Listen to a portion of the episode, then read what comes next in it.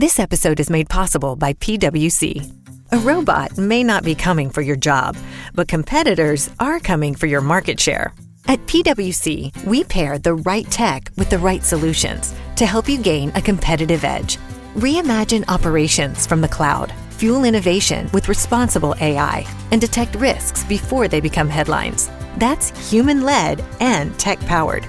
It's all part of the new equation. Learn more at thenewequation.com. This is the smell of the leftover tuna fish sandwich you left in your lunchbox over the weekend in a wimpy trash bag. Wimpy, wimpy, wimpy!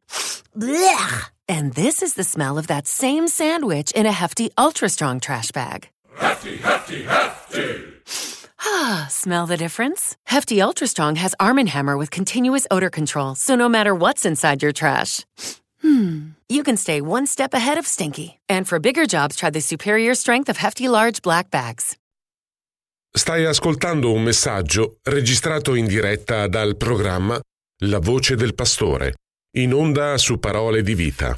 Dal dolore alla benedizione. Tutti conosciamo, o quelli che vanno in chiesa conoscono questo passaggio mo- molto uh, usato in Prima Cronache, capitolo 4, versetti 9 a 10, perché parleremo di Jabes. La Bibbia dice, e Jabes fu più onorato dei suoi fratelli. Sua madre lo aveva chiamato Jabes perché diceva, l'ho partorito con dolore. Jabes invocò il Dio di Israele dicendo, benedicimi, ti prego, allarga i miei confini, sia la tua mano con me e preservami dal male, in modo che io non debba soffrire.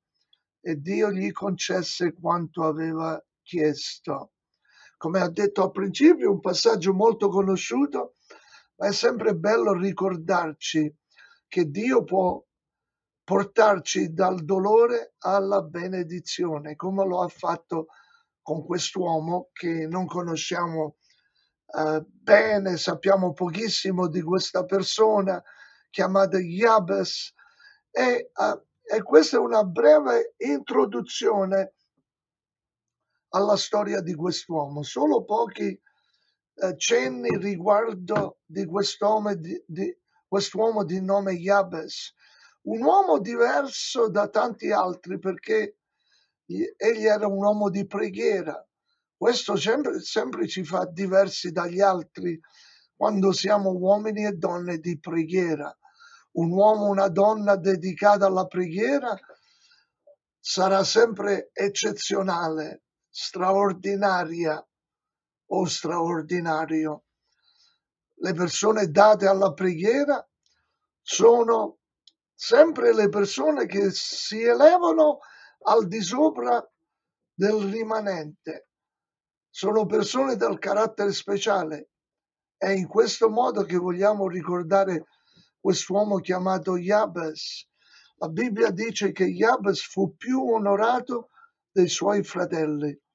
Jabes significa dolore, come abbiamo letto che sua madre gli aveva messo nome Jabes perché diceva l'ho partorito con dolore. Questo era un nome terribile da dare ad un bambino. Immaginiamo andando a scuola e le persone che lo chiamano, ehi dolore, vieni qua.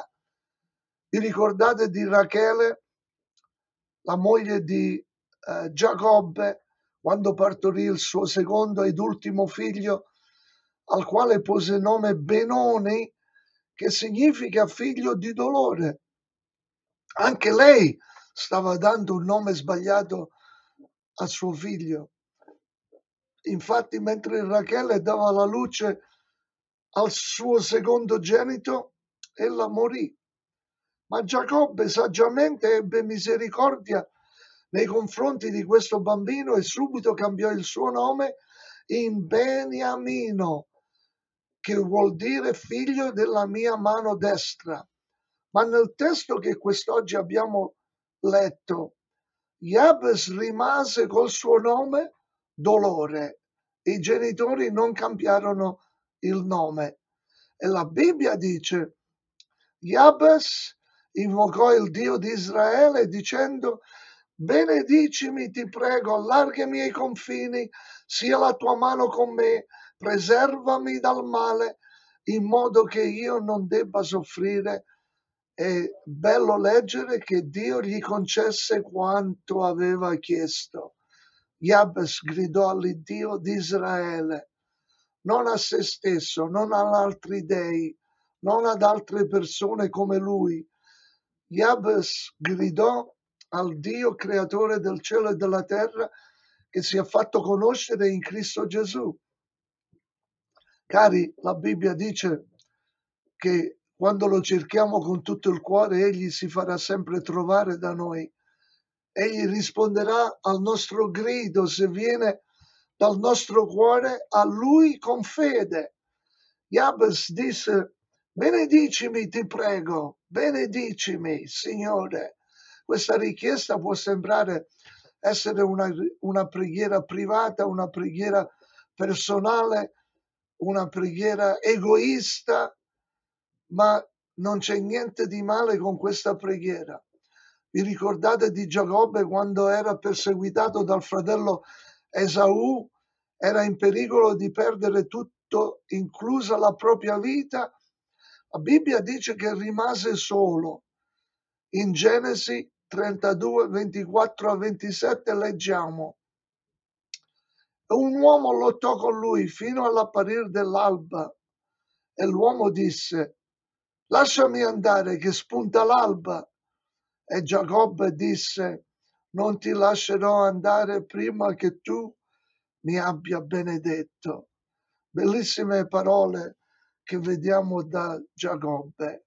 Non era egoista, aveva bisogno di essere benedetto, aveva bisogno di essere riempito, aveva bisogno di essere incoraggiato. Saul stava per ammazzarlo, così pensava Giacobbe.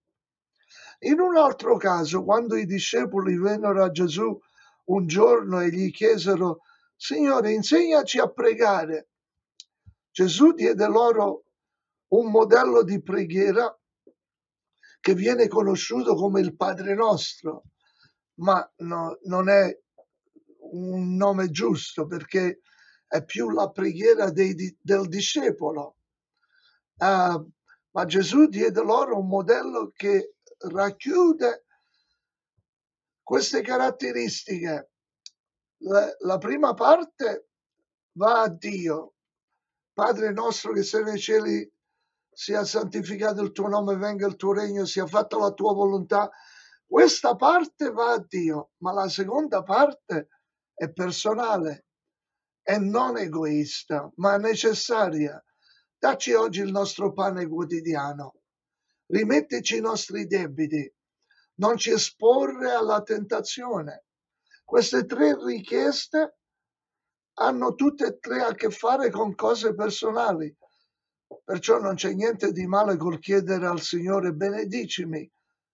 Come potrò io essere utile al servizio del Signore nel ministrare agli altri se prima non ho già non, ho, non, non mi è stato dato benedizione, non sono stato ministrato a me stesso. Io devo essere benedetto da Dio, così potrò trasmettere agli altri quello che ho ricevuto dal Signore. Ecco perché diciamo, benedicimi Signore. Jabes aveva bisogno di benedizione perché forse era emarginato da tutti, si chiamava dolore, non era qualcosa di bello chiamarsi dolore, forse non aveva amici.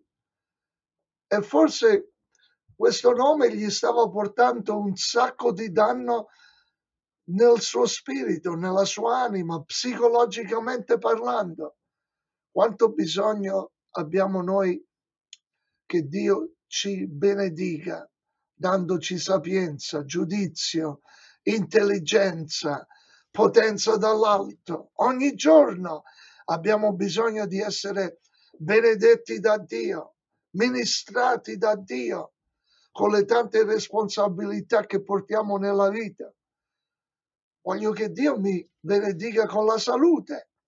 Paolo ringrazia Dio anche per i dolori, le malattie che aveva, perché in quei momenti aveva sperimentato la forza del Signore. Ma se io potessi scegliere tra l'essere ammalato e, e stare bene, naturalmente sceglierò la salute. Voglio la salute mentale, voglio la salute fisica, non voglio trovarmi più nel dolore. Um, se dovessi scegliere tra l'essere ricco e povero, io sceglierei essere ricco. Persone a volte pensano che più sono nel dolore, più sono nella povertà, più sono spirituale, più sono vicino a Dio. Questo è così lontano dalla realtà. Se devo fare una preferenza tra l'essere istruito e l'analfabeta, io sceglierei l'essere istruito. Dovremmo ringraziare già Dio per le sue molteplici benedizioni che ha elargito su di noi fino ad oggi. Molte volte non apprezziamo le cose grandi che Dio ha compiuto nella nostra vita, ma come Yabes dobbiamo desiderare di più, dobbiamo afferrare di più di quello che Dio ha per noi. Ecco perché Yabes ha detto, Signore, benedicimi.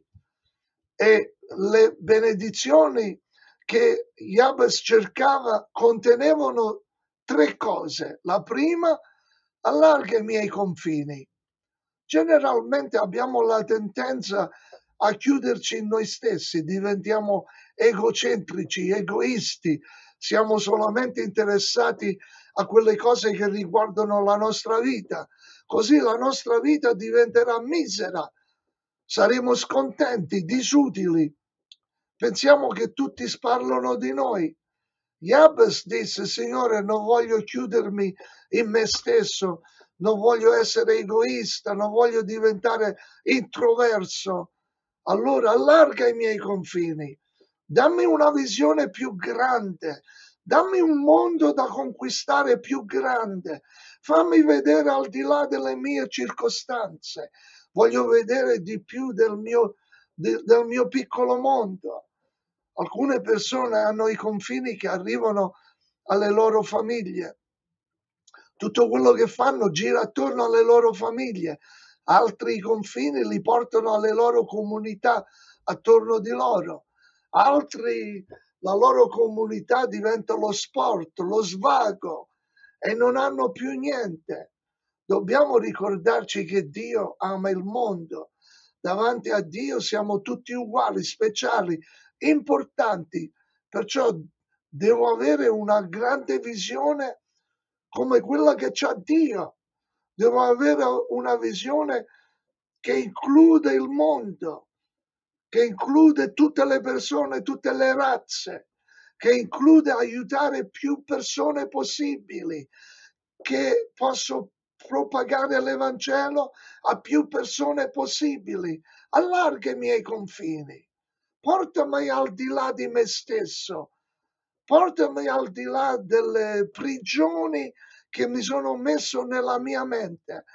Allarga il mio cuore ad avere compassione non solo per la mia famiglia, i miei amici, ma per il mondo in, intero. Possa Dio Onnipotente aprire i nostri occhi per vedere il suo regno. Signore, liberaci da una visione miope la seconda richiesta di Jabes fu sia la tua mano su di me, come desidero che la mano di Dio sia posata sulla mia vita. La mano di Dio porta conforto, sapendo che Egli è con noi. Riceveremo quella forza che viene dalla consapevolezza che la mano di Dio è posata su noi. La sua mano ci guida, la sua mano ci illumina, la sua mano ci protegge. Quanto abbiamo bisogno, cari, della guida divina e della potenza divina. L'Apostolo Paolo poteva dire, se Dio è con noi, chi sarà contro di noi? E poi la terza cosa che Jabes chiese fu, Signore, preservami dal male, preservami dal male. C'è una tendenza in ognuno di noi di andare al male. Questa è la natura del peccato in ognuno di noi. La Bibbia dice in Proverbi 14, 12, c'è una via che all'uomo sembra diritta, ma essa conduce alla morte. Lo leggo di nuovo, Proverbi 14, 12. C'è una via che all'uomo sembra diritta, ma essa conduce alla morte. Cari, la strada del peccato al principio sembra piena di allegria, di divertimento. Satana la fa sembrare tutta liscia, piena di tempi gioiosi, ma alla fine porta al male, al dolore, alla morte. Jabes aveva un nome che significava dolore. Lui invocò il Dio di Israele dicendo non voglio più soffrire nel male. Jabes era saggio, fervente nella sua preghiera, preservami dal male in modo che io non debba soffrire. Il peccato senza dubbio ci porterà sempre alla miseria, al male, alla sofferenza, al dolore. Notiamo oggi e osserviamo quanto dolore, quanto peccato nel mondo in cui viviamo, quante famiglie che soffrono, quanti omicidi, quanti suicidi, quanta cattiveria vi è nel mondo oggi.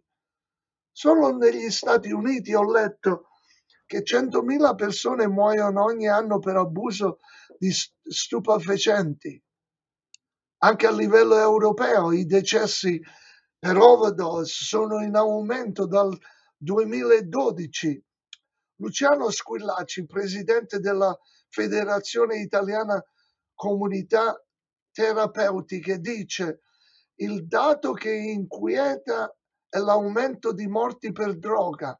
Nel 2019 sono stati registrati 373 casi di decesso per overdose, l'11% in più rispetto allo scorso anno e addirittura il 39% in più di decessi rispetto ai dati del 2016. Ma questi numeri, questi numeri non sono soltanto numeri, ha detto, queste sono persone, donne e uomini, uomini che forse avrebbero potuto avere una chance diversa se qualcuno si fosse in qualche modo preoccupato per loro. Ma quella è solo parte dei dolori della vita. Quanti suicidi, quanti omicidi che avvengono nel nostro mondo oggi. Nel nostro testo Jabes pregò. E io sto pregando questa preghiera da anni, quasi ogni giorno prego. Benedicimi, Signore, preservami dal male, posa la tua mano su di me, allarga i miei confini. Pensa un po' a coloro che si imbattono negli stupefacenti e nell'immoralità, quanto dolore tutte queste scelte portano, non solo a loro, ma anche alle loro famiglie. Quanti sono coloro che vivono al di sotto del loro potenziale nel Signore perché hanno aperto la loro vita al peccato. La cosa meravigliosa è che Dio rispose alla semplice preghiera di Jabes. Il nostro testo dice, Dio gli concesse quanto aveva chiesto. C'è tanto di Jabes che non conosciamo. Non conosciamo i suoi genitori, non conosciamo altri membri della sua famiglia, ma sappiamo questo. Jabes fu più onorato dei suoi fratelli. Dio ti onorerà quando ti, ti darai alla preghiera onesta. Egli fu più onorato dei suoi fratelli. Non sappiamo troppo, ma sappiamo questo di Jabes. Era una persona di preghiera, era una persona benedetta da Dio, era una persona che Dio allargò i suoi confini, chissà dove arrivò Jabes, chissà quale fama eh, divenne nella sua generazione. Sappiamo che la mano di Dio si posò su lui, sappiamo che era un, un uomo che camminava rettamente, perché leggiamo Dio gli concesse quanto aveva chiesto. Possa Dio concedere a ciascuno di noi la stessa cosa, mentre che preghiamo. Oh, che tu ci benedicessi, Signore.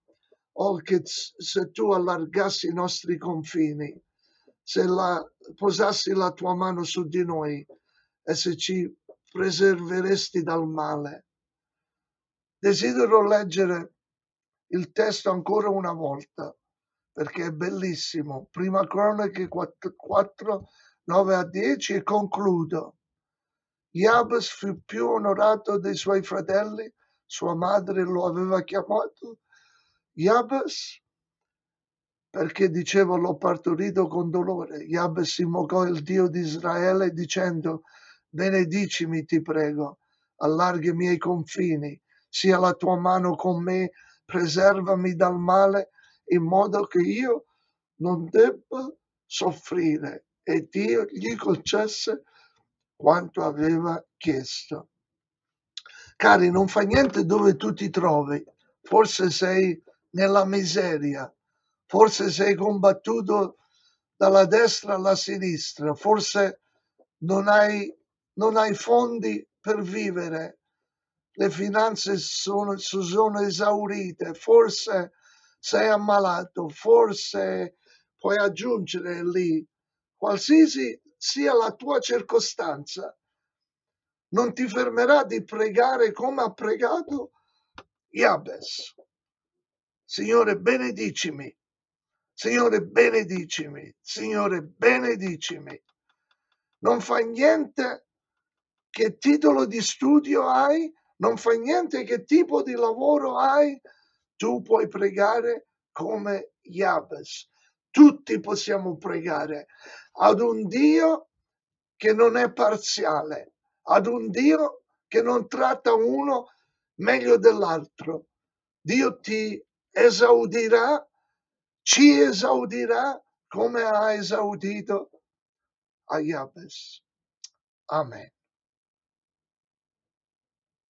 Ebbene, è una preghiera corta ma bella e che veramente chi serve il Signore la sente nel cuore ogni giorno, non di raggiungere nuovi territori da zappare, da arare o da coltivare, ma nuovi spazi per predicare l'Evangelo. A Dio sia la gloria. Questa è la passione. E questo posso dire che tutti i giorni lo sento nel mio cuore.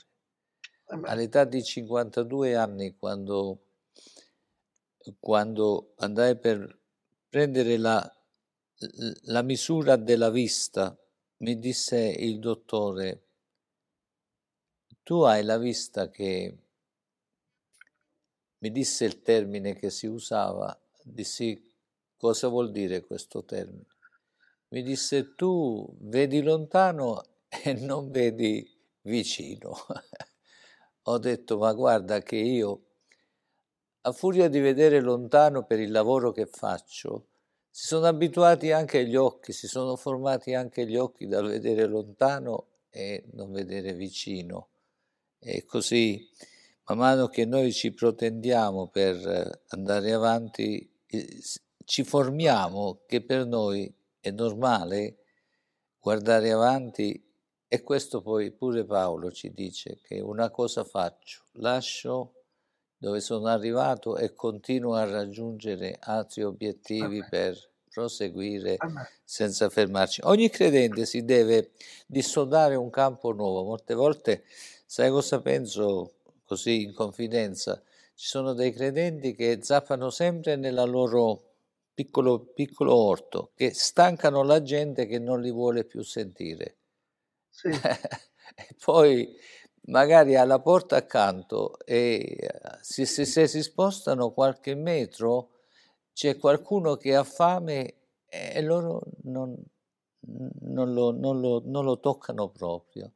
E così si, si scoraggiano e non fanno niente più perché quando ci chiudiamo in una rete, il diavolo quello vuole fare, ci vuole stringere in una piccola rete, in, una piccola, eh, in un piccolo recinto e dice tu stai bene lì e sta attento di non farci uscire fuori. Grazie, grazie, grazie e grazie di come il Signore ti ha guidato per spiegare questa piccola preghiera, ma grande preghiera, perché poi il Signore gli diede l'una e l'altro, due cose importanti per vivere una vita armonizzata con il piano della volontà di Dio. Dio ti benedica. Ti volevo chiedere una cosa, noi stiamo chiedendo ai pastori in che città hanno la loro chiesa, perché ci potrebbe essere qualcuno, mentre la regia mette il numero, ci potrebbe essere qualcuno che non sa tu dove sei ed è facile che vive nella stessa via dove sei tu e non lo sa. Allora tu sei nella città di? Sono, siamo 28 chilometri a nord di Toronto. Va bene, allora... La città si chiama, la città si chiama Woodbridge. Va bene, allora se qualcuno vive in quelle zone, si prende il numero di telefono che la regia ci rimette. Sì, sì. Ti, po- ti, possono chiamare, non ci sono problemi, no? Perché... Sì, ci sono tanti che mi chiamano. Ah, va bene. Mi allora, chiamano, in collegamento da Woodbridge, vuol Wood dire ponte di legno. Wood, sì, ponte di legno, bravo. Ah, bravo, stai, stai su un ponte di legno. Sono 28 chilometri dal centro di Toronto. E c'è un ponte di legno lì? Forse c'era so una perché, volta. Forse, non so perché l'hanno chiamato. Va bene, allora ricordatevi voi che siete in quelle zone o avete parenti in quelle zone, magari tu stai cercando una chiesa per un tuo parente, per un tuo amico che si trova a quel ponte di legno dove vive il fratello. Ricordati che lì c'è un pastore con una bella chiesa. Mandalo nella sua chiesa perché poi cresce e il Signore Amen. si servirà di lui. Grazie, Amen. grazie, grazie. Ogni tanto te lo richiedo perché ci sono sempre persone nuove che cercano per i loro parenti, per un loro amico e così via. Abbiamo tutta questa... Re lo puoi mettere anche su, quando metti il telefono, metti anche Woodbridge. C'è scritto già, Woodbridge. sì. C'è scritto, okay. c'è scritto, tutto sì, già fatto. Noi abbiamo una regia che veramente eh, si, mette, ci mette in condizione di non poter dire niente di più. Va bene. Grazie, Ogni tanto Paci. lo rifacciamo perché noi abbiamo comunicazione in tutto il mondo, siamo in una rete dove sì. ci chiamano di qua, di là, parenti, si può trovare una chiesa perché mia figlia è andata lì, mio figlio, mio parente si trova dall'altra parte. Siamo contenti di fare questo perché così facendo cerchiamo di per noi l'opera del Signore è a livello globale, il mondo è la nostra parrocchia, dovunque ci muoviamo sono credenti, a Dio sia la gloria. Grazie fratello, Dio ti benedica. Grazie fratello Pedrone, pace. Allora il prossimo che abbiamo credo che sia il fratello Mazzeschi, un giovinotto che pure lui, diciamo, eh, qualche anno più di me, però ci siamo ancora. Mi senti, pace? Sì che ti sento, buonasera. Quanti anni hai? Io ne ho, finiti, ne ho finiti 60, ma non mi ricordo quando. ho capito. 60 un 30 anni fa forse, qualcosa del genere. No, sono del 1941, Cataldo. Sì. This episode is made possible by PwC. It's getting hot out here. Moving the mercury can help move your business. PwC helps turn sustainability theory into real world action. Reduce your carbon footprint while increasing transparency in net zero commitments. Start with reporting to identify your climate risks and reinvent your business. Create a more sustainable business and a stronger planet. It's all part of the new equation. Learn more at thenewequation.com. This episode is made possible by PwC. When unprecedented times are all the time, It's time to start walking the talk. Leaders like you turn to PwC to see and stay ahead. Upskill your workforce, use intelligent automation, and transform big ideas into breakthrough outcomes. Explore the human led, tech powered solutions that help you thrive. It's all part of the new equation. Learn more at thenewequation.com. Io pensavo che avevi di più. No, io sono del 1941, 11 luglio 1941. Ho capito, allora hai tre anni più di me. Va bene. Grazie al Signore che siamo arrivati qui, sono passati un momento, Sì. non ce ne siamo accorti. Siamo arrivati Sì. come su ali d'aquila, giusto? Sì, siamo arrivati tranquillamente, anzi direi che alle volte il, il tempo è, è- è velocizzato in un modo inaspettato. Sì, se si è compattato. Ricordo, ricordo ancora quando diciottenne mi sembrava che il tempo non passasse mai e adesso, come dire, l'età si è ribaltata da 18 a 82 e quindi è andato... No, ma fino, fino a 20 è così, sembra che non si arriva mai. Poi quando è che Sì, arriva sì, ai sì. 20 cominciano a scorrere che non li fermi più. Sì, perché gli impegni ti fanno non percepire il tempo. Allora, dici dove abiti, dove hai la chiesa. Io abito a Grosseto, quando, eh, quando sto di casa sono a Grosseto. Va bene, allora il numero di telefono per chi si trova È in quelle quello che è zone. stato messo in è stato quello che è messo in soprascritta, è quello lì 348 7390 113. Se qualcuno ha voglia di chiamarmi, Anche per informazioni, perché il fratello ha un po' conoscenza su tutto il territorio, per chiedere di trovare una chiesa che sia di sana dottrina, vi potete rivolgere a lui perché lui è uno di quelli che, grazie al Signore, sa molto più di me. Bene, allora, fratello caro, dacci quello che il Signore ti ha dato e noi ascoltiamo, assorbiamo Sì. più che possiamo.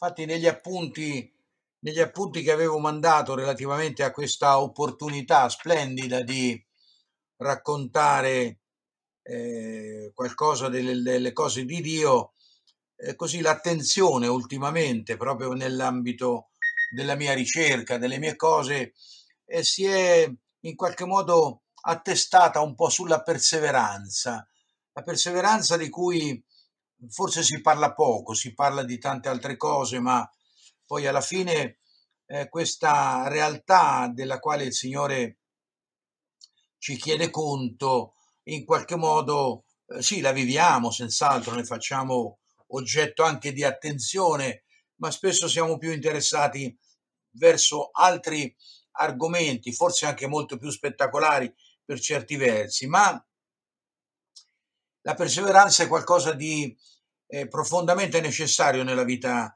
nella vita cristiana ed è, per dirla in termini di ciò che vuol dire, di ciò che significa la perseveranza, è avere un comportamento, un atteggiamento costante, costante nel tempo, in quanto è accompagnata dal, eh, o motivata in qualche modo, anche sostenuta da convinzioni personali, ma anche da, da convinzioni che scaturiscono eh, da un'esperienza, da un'esperienza che ti invita a non mollare una volta, una volta che l'hai fatta. E allora ho scelto, per sottolineare un po' questo, questo valore, ho scelto di leggere, di richiamare la nostra attenzione con, un, eh, eh, con una parte della scrittura che si trova nel Vangelo di Matteo. Nel Vangelo di Matteo, al capitolo 5, magari voi vi domanderete, ma proprio questo capitolo è scelto per parlare di perseveranza? Sì, perché è proprio sulle cose che dirò eh, che noi dobbiamo, eh, qualcuno mi potrebbe dire in che cosa dobbiamo perseverare. Ecco, proprio in quello che uscirà da questa lettura. Il capitolo 5 del Vangelo di Matteo è il sermone sul monte, il sermone che eh, Gesù enuncerà ai discepoli, alle folle, folle che lo avevano seguito, folle che avevano ascoltato i suoi insegnamenti, la sua parola, la sua predicazione, l'invito al ravvedimento, l'invito a prendere coscienza che il regno stava per arrivare, eh, come già lo aveva anticipato Giovanni Battista, e poi ripreso da Gesù perché eh, quando proprio Gesù eh, si rese conto, seppe che Giovanni era stato messo in prigione, eh, si ritirò nella Galilea, intanto in una terra particolare, magari non sempre ci facciamo attenzione, ma dopo, dopo la tentazione che aveva eh, subito, sostenuto e in qualche modo vinto nel nome del Signore, dopo ancora prima della tentazione il battesimo che Giovanni Battista che annunciava che il regno stava per arrivare e che era necessario il ravvedimento, è vero che Gesù aveva soddisfatto ciò che la legge prescriveva l'insegnamento della parola metteva in essere, ecco lui eh, viene portato nel deserto, è tentato, supera la tentazione, vince, dà primo, la prima grande sconfitta al demonio e poi eh, si ritira in una terra eh, a, a, predicare, eh, avendo lasciato la sua, la sua città che era Nazareth, come dice il capitolo 4 di questo Evangelo, e in qualche modo eh, si ritira in Galilea, la cosiddetta Galilea dei Gentili, Galilea che aveva, era stata sottolineata anche dal profeta Isaia eh, quando aveva detto che questa terra dei Gentili aveva visto una grande luce e aveva annunciato anche che le tenebre non sarebbero durate, durate sempre. Bene, eh, Gesù va proprio in questa terra e geograficamente la terra e la Galilea è terra eh, che ha vissuto nella storia della rottura del, del regno di Israele tra nord e sud, è vero, rientrava nell'area, nell'area della Samaria, erano in qualche modo i samaritani quelli che erano eh, andati, dieci tribù tra l'altro, e sappiamo che viene chiamata terra dei gentili perché dopo le varie infedeltà e la punizione del Signore attraverso gli assiri, è vero, Israele non verrà portata in cattività come i giudei a Babilonia, ma viene in qualche modo mescolata eh, con i popoli assiri, con i popoli delle genti, quindi le famiglie eh, si mescolano e quindi perdono la loro identità. Ma è proprio lì che il Signore va a compiere questo primo inizio del suo ministero, proprio per dire che adesso tutto ciò che sembrava perduto e senza speranza, adesso nei piani di Dio ritrova tutta la sua ragione ed essere proprio perché Dio in Cristo eh, aveva pensato, programmato, progettato e stava portando alla realizzazione il eh, segno straordinario di redenzione, di recupero di questa relazione con il mondo, non solo quello giudaico, ma anche quello eh, delle genti. Quindi qui nel capitolo 4 viene proprio riferita la profezia di Isaia, il paese di Zabulon, il paese di Neftali sulla riva del mare, la regione al di là del Giordano, la Galilea dei Gentili, il popolo che giaceva nelle tenebre ha visto una grande luce e su coloro che giacevano nella regione dell'ombra della morte si è elevata la luce. Cristo è la luce del mondo e laddove c'è Cristo le tenebre non possono permanere. Tanto è vero che con la venuta di Cristo e con l'opera compiuta sul legno della croce, l'Apostolo Giovanni nella sua prima epistola dirà proprio relativamente alle tenebre, richiamandosi a questa profezia di Isaia, dirà proprio che le tenebre non dureranno sempre, anzi, dirà l'Apostolo Giovanni, le tenebre stanno passando perché la luce già risplende. Mentre vi dico queste cose, mi immagino nella mente di molti probabilmente che viene un pensiero che in qualche modo tende a dominarci o perlomeno a metterci in difficoltà, che sembra che le tenebre in via siano sempre più fitte nella nostra esperienza umana, guerre, terremoti, situazioni disastrose, eh, eh, uccisioni, eh, ribellioni, eh, di tutto e di più noi possiamo toccare con mano in una generazione che va sempre verso un degrado sempre maggiore, ma è proprio quando le tenebre si fanno più fitte che la luce sta per arrivare, il giorno sta per arrivare e per quanto fitte siano, ancora oggi più che mai, la luce del Signore risplende e ci fa capire che in qualche maniera la speranza non è perduta, Dio sta facendo un'opera meravigliosa, è un'opera che per la grazia eh, che ci ha rivolto in Cristo Gesù verrà sottolineata. È vero che il capitolo 5 lo si legge orientato a tante altre cose, ma io lo leggo in questi termini. Lo leggo nei termini che mentre lui insegna a maestra, mentre lui ormai seguito per la sua notorietà della Galilea, mentre lui ha folle che lo seguono non perché hanno bisogno di capire, ma perché hanno cominciato a capire, sono diventate in qualche modo persone amanti di essere discepolate dal Signore, i primi discepoli che sono, che sono con il Signore, discepoli e folle che vengono istruite eh, con la parola.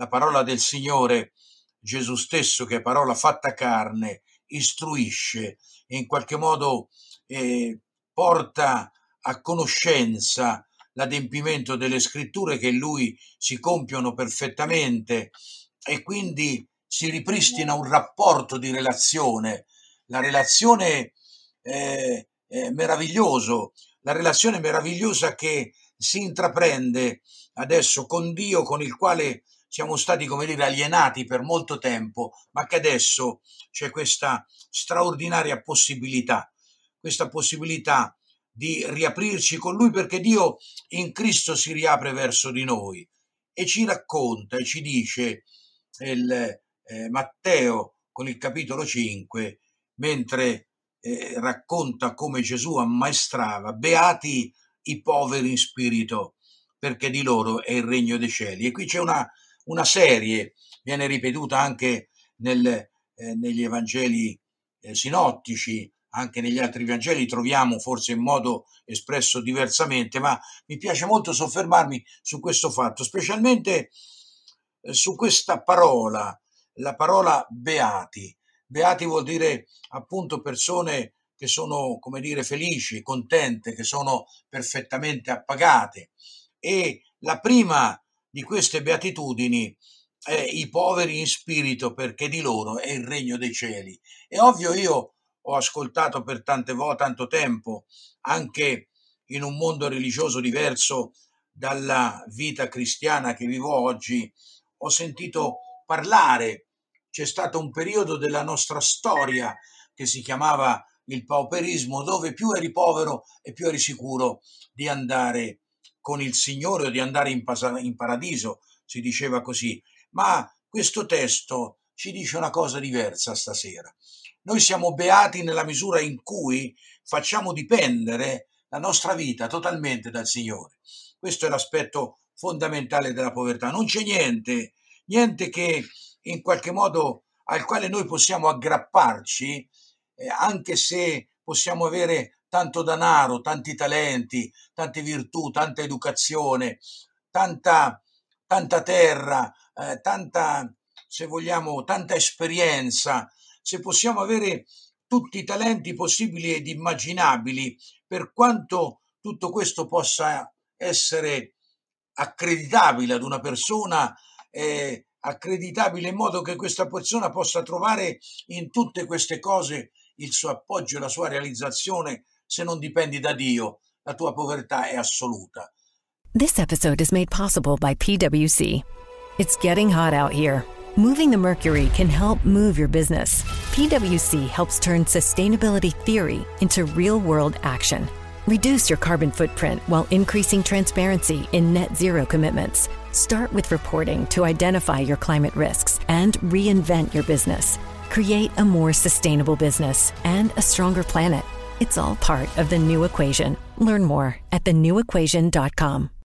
puoi pensare di avere, ma non hai nulla perché la vera ricchezza, l'appartenenza al regno deriva dal saper rinunciare a tutto questo, ma non nel senso di gettarlo alle ortiche, ma di rinunciare ad appoggiarsi a niente altro che non sia Dio per poter vivere la gioia e la beatitudine eh, di, che qui è sottolineata in maniera straordinaria. Beati i poveri in spirito, beati coloro che non fanno conto di niente, ma che si appoggiano solo nel Signore e così soltanto diventiamo ricchi perché il regno di Dio diventa il nostro. Allora in, tutta, in tutto l'elenco di questa beatitudine, eh, per ognuna di queste espressioni e di queste beatitudini si può parlare ore intere, ma io voglio limitarmi al tempo che mi è stato messo a disposizione. Ecco, sottolineo questa parte della parola del Signore da, dal verso 3 al verso 12, avendo citato soltanto la beatitudine della povertà, è vero, la sintesi di come dobbiamo essere, come Dio vuole che siamo. Dio vuole che noi siamo felici, che siamo beati in ogni circostanza, in ogni atteggiamento della nostra vita, la, la, il cordoglio, la mansuetudine, il, eh, l'essere affamati, assetati della giustizia, la misericordia, la purezza di cuore, e adoperarsi per la pace e in qualche modo anche la persecuzione che ci può capitare, è vero, in qualche modo sono il profilo, è vero, di una vita che il Signore ci chiama a vivere e ad essere. Ed è al seguito che invece per noi c'è un altro aspetto della parola che segue le beatitudini. Dal verso 13 in avanti, è vero, c'è il profilo di come Dio vuole che noi agiamo. Là come dobbiamo essere, beati, felici, perché nel Signore c'è gioia e felicità. D'altro canto, uno dei frutti dello Spirito Santo è proprio la gioia, l'allegrezza, la motivazione che ci fa prendere coscienza che tutto ciò che abbiamo nel mondo, fosse il mondo intero, non serve a nulla, non dà nessuna soddisfazione se non momentanea, quanto la dà l'essere in comunione con il Signore e l'essere i suoi discepoli e di conseguenza siamo chiamati in questo mondo non solo a godere di questo profilo, ma anche ad esprimerlo. Come dobbiamo agire? E ce lo dice Matteo dal verso 13 in avanti. Voi siete il sale della terra, ma se il sale diventa insipido, con che cosa gli si renderà sapore? A null'altro serve che non ad essere gettato via e ad essere calpestato dagli uomini. Voi siete la luce del mondo. Una città posta sopra un monte non può rimanere nascosta. Questo è l'aspetto importante. Il profilo, direi, del, eh, del come noi dobbiamo agire nella nostra vita una volta che il nostro incontro con il Signore è arrivato al suo compimento ed è arrivato nel momento in cui noi abbiamo aperto il nostro cuore a Lui attraverso il messaggio che ci è stato rivolto, attraverso il messaggio che ci ha raccontato che Dio in Cristo ci ha riconciliato con sé, non ci imputa più eh, il nostro peccato, ma in qualche modo eh, ci ha portato di nuovo ad avere con Lui relazione, perché mediante quel sangue la soddisfazione della giustizia è compiuta e quindi la grazia di Dio diventa patrimonio della nostra esperienza, diventa il dono che ci viene comunicato e che lo Spirito Santo porta nella vita di quelli che si aprono e che riconoscono questa realtà straordinaria, che accettano, è vero, questo fatto meraviglioso, questa parola che guarisce, che salva, questa parola che libera, questa parola che mette ormai in qualche modo in una condizione di inoperosità, per quanto siano sempre attivi demoni e difficoltà. Una parola che ci coinvolge, che ci porta in qualche maniera a diventare per lo Spirito Santo, è vero, intimi con il Signore, intimi al punto che eh, possiamo dialogare con Lui in maniera straordinaria. lo ascoltiamo mentre ci annuncia questo messaggio, parliamo a lui per cercare di poter fare chiaramente la, la sua volontà, di mettere ad effetto quello che l'istruzione di Dio ci offre perché attraverso di noi Dio poi si compiace di esprimere la sua gloria nei confronti del mondo che ci sta intorno. E ovviamente ci annuncia una cosa. Uno dice fin qui, eh, è vero, hai detto delle cose eh, importanti, senz'altro interessanti, ma abbiamo iniziato con la perseveranza. Sì, perché sempre nel Vangelo di Matteo, al capitolo 10, al verso 22, ci viene detto che se viviamo, se mettiamo in pratica, se in qualche maniera noi veramente eh, viviamo e agiamo così come il Signore vuole che facciamo, c'è anche questo aspetto, saremo odiati, saremo perseguitati, saremo in qualche modo eh, a causa del nome del Signore Gesù, in qualche maniera saremo messi di fronte a delle difficoltà e chi non ne ha e chi non può dire di averne e chi non può raccontare di essere stato, come dire, assalito, preso di mira in relazione all'aver preso questa decisione di diventare discepolo e seguace del Signore Gesù Cristo e testimone di questa meraviglia.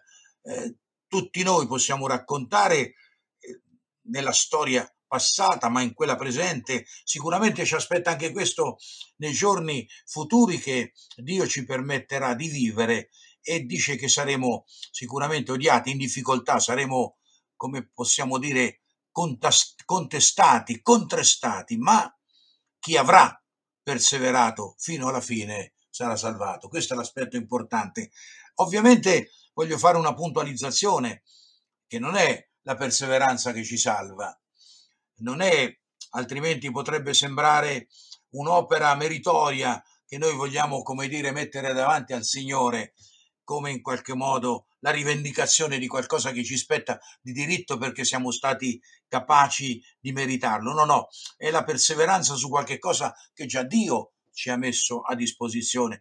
È Dio che in qualche modo si rende disponibile per noi e la disponibilità di Dio che non è sicuramente frutto delle nostre qualità, capacità o opere, è semplicemente un atto del suo amore e della sua grazia. Ed è su questa che noi dobbiamo perseverare, fare conto che nel bene o nel male, nelle difficoltà o nelle cose più lineari della nostra vita, noi dobbiamo fare riferimento su ciò che Dio ha fatto per noi e mantenerci fermi, perseverare su questa parola, su questa situazione fino alla fine, ad oltranza, anche quando qualche volta ci può sembrare che Dio non si faccia sentire o che Dio uh, si nasconda, come dirà il profeta Isaia in un suo passaggio, anche quando ci sembrerà che forse eh, Dio Uh, sembra che forse si sia dimenticato con noi, anche quando il nemico che è stato vinto incalza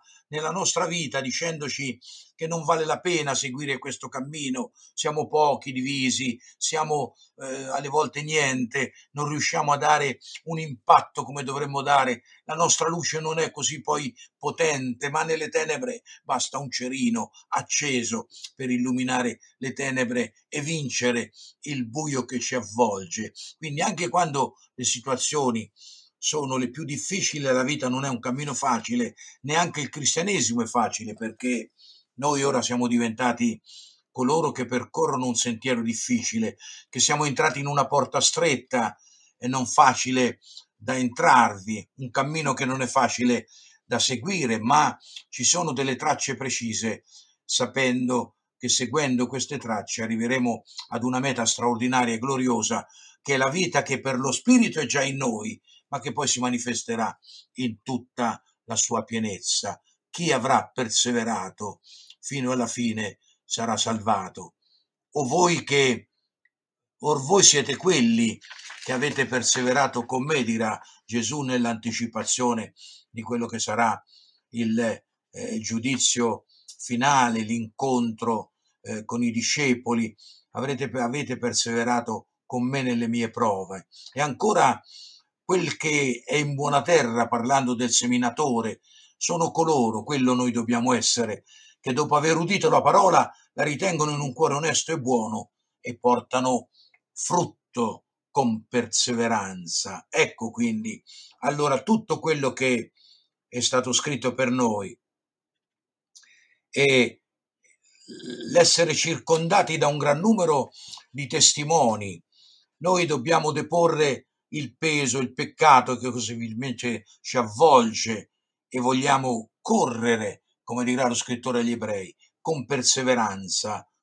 L'arringo che ci sta davanti, la gara che ci sta davanti, è una gara che è vinta ma che dobbiamo compiere e dobbiamo farlo con perseveranza, avendo il nostro sguardo non alle cose che riusciamo a fare, ma alle cose che il Signore ci consente di fare, avendo lo sguardo sul nostro Signore Gesù Cristo, capo e compitore della nostra fede, certezza sicura della nostra salvezza, perché Lui che ha pagato il prezzo per offrirci questa opportunità straordinaria di entrare a far parte della famiglia di Dio, del suo progetto di Chiesa, del suo proponimento di fare attraverso di noi i testimoni della sua gloria.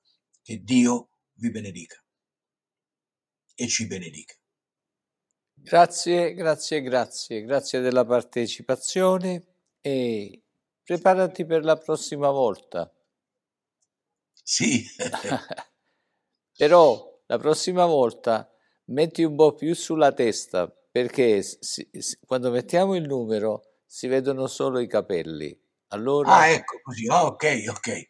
Prossima volta, ti preparo per la prossima volta, va bene? Me ne sto così di, di, di poco, bravissimo, bravissimo. Ma poi c'è un'altra ah, cosa, se tu chiami i versi che devi leggere, li mettiamo per il pubblico, così loro prendono nota, tu li leggi direttamente dalla... Dal, sì, ma io te, li, io te li ho mandati i versi, no? Sì, però quando tu li leggi devi dire quali sono perché la regia non sa quali stai leggendo. Ah, ecco, capito.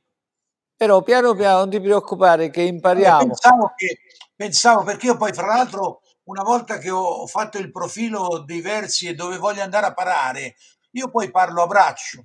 No, allora tu devi dire i versi così loro li cercano, oh, no, va bene. Però tu sai, no, la vecchietta era arrivata a 100 anni e ancora voleva imparare, perciò abbiamo ancora tempo. Va bene? No, no, ma va bene. Va bene. grazie, Dio ti benedica, Mazzeschi. Altrettanto a voi. A grazie, presto. grazie. Gra- eh, credo che abbiamo adesso il fratello Federico Tranfa che da un'altra parte del mondo tu da dove, vieni, da dove vieni tu? Dove hai la chiesa tu? Così se ah, qualcuno in Spagna cerca oppure tra le comunità spagnole dovunque si trovano possono chiederti di trovare una chiesa per i loro parenti. Allora sì, dici dove sei tu? Allora io sono a Madrid, a Madrid.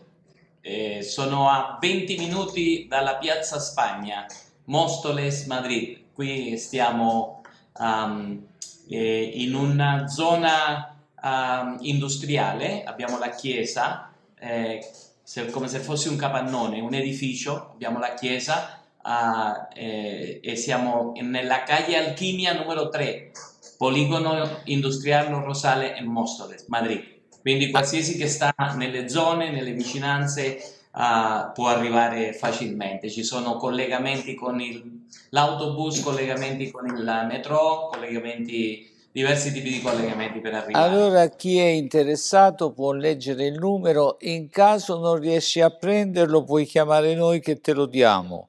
Allora okay. in parole semplici tu sei in Spagna, a Madrid a Piazza Spagna, abbiamo semplificato tutto.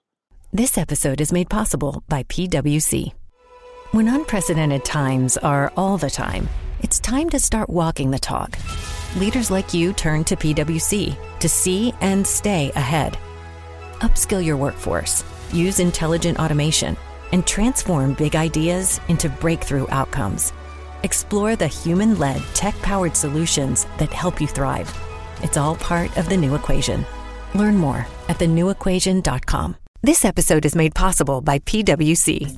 A robot may not be coming for your job, but competitors are coming for your market share. At PwC, we pair the right tech with the right solutions to help you gain a competitive edge. Reimagine operations from the cloud, fuel innovation with responsible AI, and detect risks before they become headlines. That's human led and tech powered. It's all part of the new equation. Learn more at thenewequation.com. Vicino alla Piazza Spagna. Va bene, vicino alla Piazza Spagna. Vai avanti tranquillo e lasciati guidare dallo Spirito Santo. Vai tranquillo. Grazie fratello Pe- Petroni questa sera, grazie a tutti uh, quelli che stanno uh, in, in sintonia di questo programma, in collegamento con questo programma da qualsiasi parte del mondo. Sono il pastore Federico da Madrid e oggi ho una parola per te. Uh, voglio continuare con uh, la potenza di Dio e l'autorità che il Signore ci ha dato, perché um, come cristiani abbiamo bisogno di conoscere molto da dove scaturisce il, il potere di Dio. E oggi voglio parlarti della autorità di essere figlio di Dio. E um, vogliamo leggere la regia Matteo capitolo 8, versetto 5 e 6. Uh, Matteo capitolo 8, versetto 5 e 6 dice: Il Signore, il mio, eh, dice, Signore, il mio servo giace in casa paralizzato e soffre terribilmente. Gesù gli rispose: Io verrò e lo curerò. Gloria al Signore. Um, vogliamo pregare in questa sera affinché il Signore possa guidarci. Spirito Santo, ti chiediamo questa sera e ti ringraziamo per questo giorno. Trasforma il nostro cuore, la nostra mente con la tua presenza e la tua parola e fa sì che l'autorità che tu ci hai donato risplenda nella nostra vita oggi e sempre. Nel nome potente di Gesù. Amen. Amen. Amen. Amen. Gloria al Nella. Bibbia noi troviamo, cari, diverse parole che definiscono il potere di Dio. E il primo potere di Dio che si manifesta nella Bibbia come il potere che stabilisce i principi uh, e gli inizi delle cose è il potere arcai. Arcai in greco significa l'inizio, l'inizio di tutto. Arcai è il potere che si manifesta quando c'è caos, oscurità e disordine ed è quello che operò in Genesi capitolo 1 versetto 1 quando la terra era disordinata e vuota. Questo potere è chiamato in greco arcos o arche ed è il potere capace di dare vita ai nuovi inizi e ciò che era, uh, per, a ciò che era perduto, a ciò che era disordinato. Il potere arcai arriva per riordinare il caos e dissipare l'oscurità nella vita delle persone. Sono sicuro uh, che c'è qualcosa che cambierà. Uh, come sempre dico, il corso della tua vita e le cose che stanno accadendo nella tua vita eh, avrai un nuovo inizio con la genuina potenza di Dio. Ora dobbiamo capire come opera il potere di Dio. Dobbiamo capire, numero uno, sempre io dico che la fonte di tutto potere che può cambiare la circostanza soltanto viene dal Signore. Dicevo sabato scorso che in questi ultimi giorni che stiamo vivendo eh, sono aumentate le manifestazioni dei strani poteri Dico strani poteri perché sono imitazioni del potere di Dio. Ci sono persone che si dedicano a amministrare strani poteri.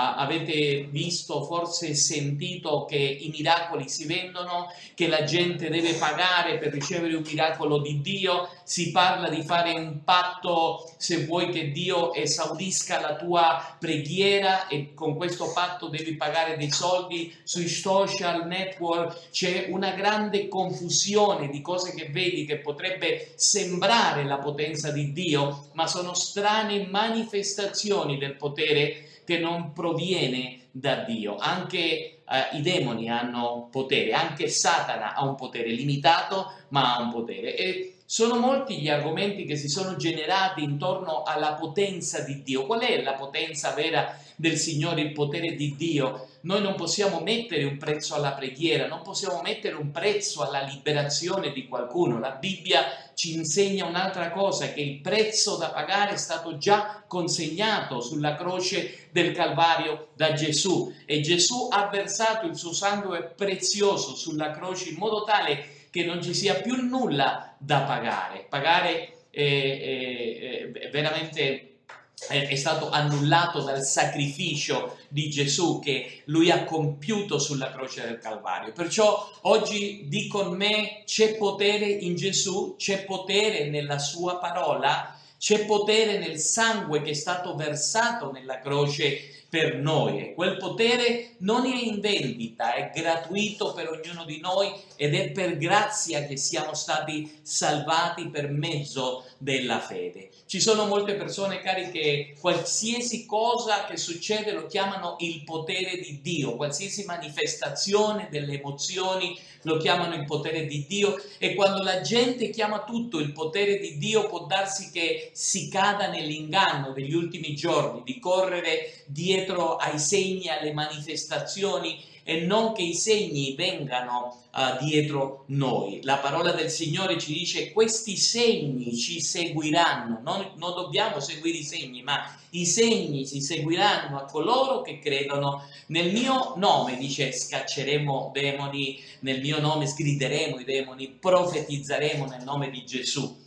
Allora, nella Bibbia uh, cari, uh, non ci insegna mai che il potere eh, deve essere pagato, la preghiera pagata, la liberazione pagata. Nella Bibbia, quando noi andiamo nel libro degli Atti degli Apostoli, quando stava nascendo la nuova Chiesa con opere, con segni, miracoli, prodigi, manifestazioni del dono di Dio, le folle si avvicinavano, cari, ai piedi del Signore, le persone con credenze occulte si avvicinavano al Signore, ma in mezzo a tutto, e agli agli apostoli anche, ma in mezzo a tutto questo c'erano anche persone che volevano comprare con il denaro quella potenza di Dio per fare la stessa cosa uh, che facevano gli apostoli. E in Atti degli Apostoli capitolo 8 si parla di un certo Simone che praticava arti magiche come ho detto uh, la settimana scorsa. E la scrittura dice che le persone confuse eh, descrivevano quell'uomo che faceva qualcosa eh, come se fosse, faceva magia, come se fosse la potenza, un grande potere di Dio, il mega dunamis eh, di Dio. Quindi troviamo il grande potere di Dio che appare nel libro degli Atti degli Apostoli che veniva da Dio, ma anche troviamo il potere che non veniva da Dio. Dio non era la fonte di quel potere di Simone e, de, e, di altre persone. Qui possiamo realizzare il parallelo, cari, al potere di Dio. Ci sono poteri che sono poteri che imitano il potere di Dio, ma la cosa impressionante è che il potere di Dio, cari, non ha limite, non c'è nessuno che possa contenere quel potere. Il potere di Dio è a favore di tutti noi.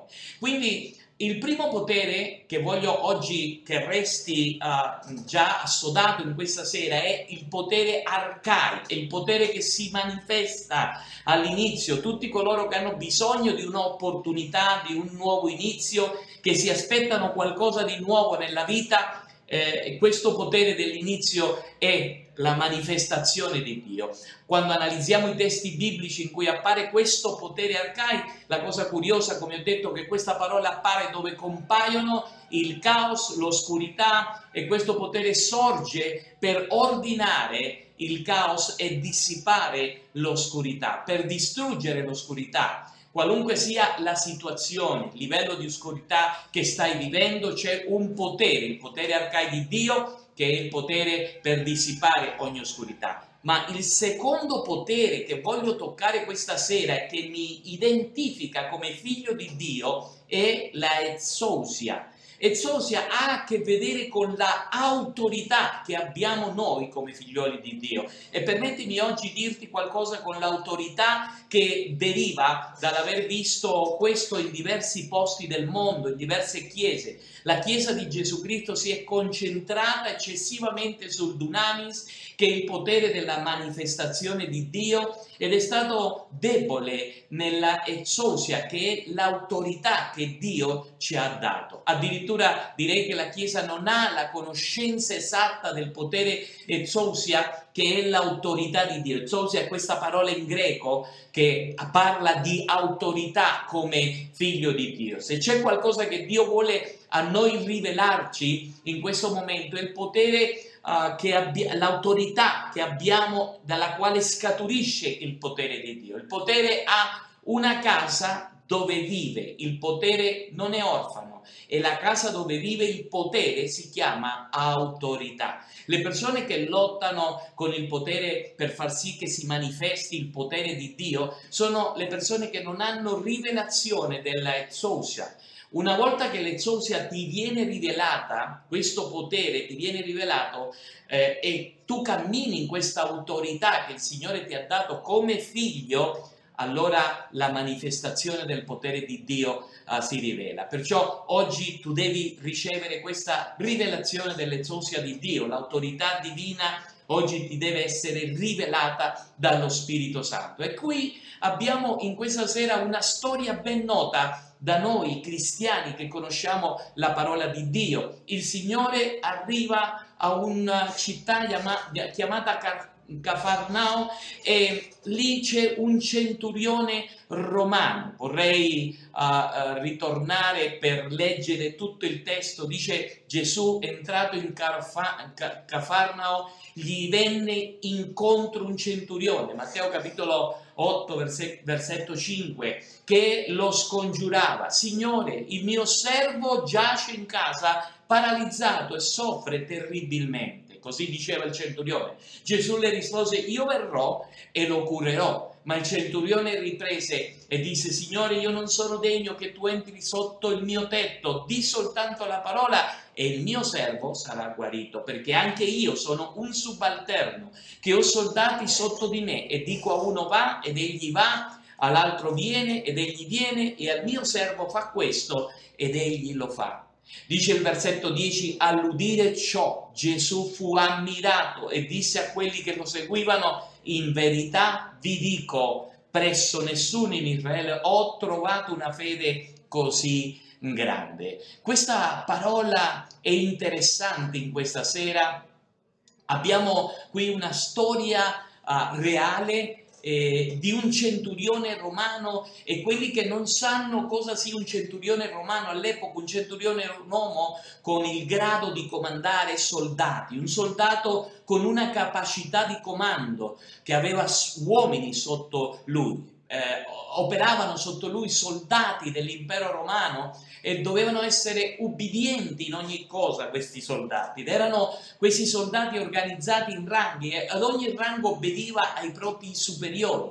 Un esercito che non obbedisce fallisce. E quando studiamo uh, l'avanzo dell'impero romano nei tempi antichi, cari, la chiave per capire l'esercito romano è che erano severi nell'obbedienza se c'erano persone despotiche crudeli che non, rispett- eh, non, rispettavano a nessuno, erano proprio i centurioni romani, uh, perché loro dovevano utilizzare la loro forza affinché i soldati potessero ubbidire. Ma questo centurione romano, cari, che vedo qui, ha qualcosa di atipico, diverso forse dagli altri centurioni romani. Dice eh, a Gesù alcune parole che mostrano, rivelano il cuore di questo centurione. Era un cuore umile. I romani che erano in Israele erano lì per opprimere agli israeliti. Quella era la loro missione, ma questo centurione aveva qualcosa di diverso, o almeno dimostrava qualcosa di diverso. Qui il centurione romano dice qualcosa che uh, chi capisce perfettamente quello che sta nella scrittura sa cosa significa che lui aveva autorità e, e, e lui riconosce che davanti a lui c'è qualcuno che ha un'autorità superiore, che è un'autorità spirituale al di sopra di lui. Lui era un'autorità per i suoi soldati, ma Gesù che stava di fronte era un'autorità spirituale e, e comprendeva lui la potenza della parola anche, la potenza che c'è nella parola del Signore. E lui dice questa, questa parola, dice Signore non sono degno del che tu entri sotto il mio tetto, ma di la parola e il mio servo sarà guarito. Guarda, Ezousia ha a che fare con un potere che emana da un'autorità e tu devi capire cos'è l'autorità ed essere sotto autorità e ancora più devi capire che l'autorità, l'autorità che ha la parola di Dio. Amata Chiesa, uh, caro fratello, sorella, amico, amico, il potere emana dall'autorità e dalla parola. E qui il centurione dimostra che, a, a Gesù che lui si sottomette all'autorità di Gesù. Signore, io non sono degno che tu entri sotto il mio tetto, ma di una parola e il mio servo sarà guarito. Questa è una frase che non entra nella nostra mente, nella mente di nessuno. Il primo miracolo, cari, in questo brano è che un centurione romano ha un comportamento umile, va a Gesù a chiedere a Gesù per il suo servo, riconosce l'autorità che aveva di fronte. Il vero miracolo qui non è soltanto il miracolo che, che il Signore guarisce al servo, ma già eh, eh, c'era un miracolo nel cuore di questo centurione. Quando tu comprendi l'autorità della parola di Dio, l'autorità che c'è nel nome potente di Gesù, vedrai un'approvazione da parte di Dio come non hai mai visto prima nella tua vita. La parola eh, ha un potere, la parola ha autorità, il nome è un potere, il nome autorità, colui che ha la rivelazione dell'autorità, della parola e del nome di Dio si muoverà in un diverso livello, in una dimensione diversa di potere. Ed è interessante, cari, conoscere l'autorità perché la conoscenza della vera autorità combatte ogni ribellione che esiste nel cuore persona, delle persone. La prima cosa da restaurare nella vita dei cristiani è rivelazione di autorità. Perché? Perché nella vita di qualcuno tutto è ordinato o tutto è disordinato a causa dell'autorità, a causa della percezione che tu hai dell'autorità, a causa della conoscenza che tu hai dell'autorità. Io non sono un profeta o un veggente, ma posso vedere come sarà il tuo futuro, come tratti tu l'autorità come tratti uh, in famiglia tuo padre, e tua madre, figlio, posso vedere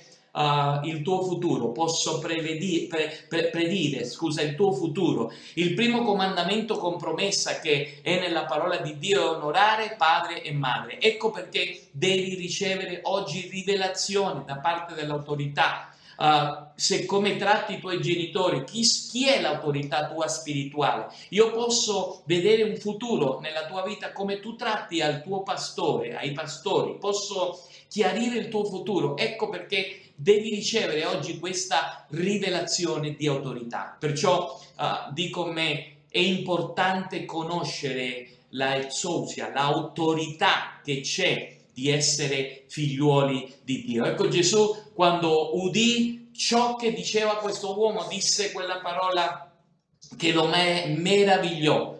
Eh, dice in verità vi dico presso nessuno in Israele ho trovato tanta fede così come in questo uomo. Ora vi dico che molti verranno dall'Oriente, dall'Occidente e si siederanno a mensa con Abramo, Isacco e Giacobbe nel regno dei cieli mentre i figli del regno saranno cacciati fuori nelle tenebre, dove sarà pianto e stridore dei denti. E Gesù disse al centurione, va e sia fatto secondo la tua fede. E in quell'istante il servo guarì. Cari, uh, Gesù rimase stupito da questa persona, Gesù uh, ne fu ammirato, dice la parola del Signore, dalla fede di questo uomo, di come questo uomo riconobbe in Gesù l'autorità spirituale per guarire il suo servo, ma anche come riconosce che la parola poteva essere dichiarata a distanza e quella parola a distanza avrebbe fatto la stessa cosa che Gesù uh,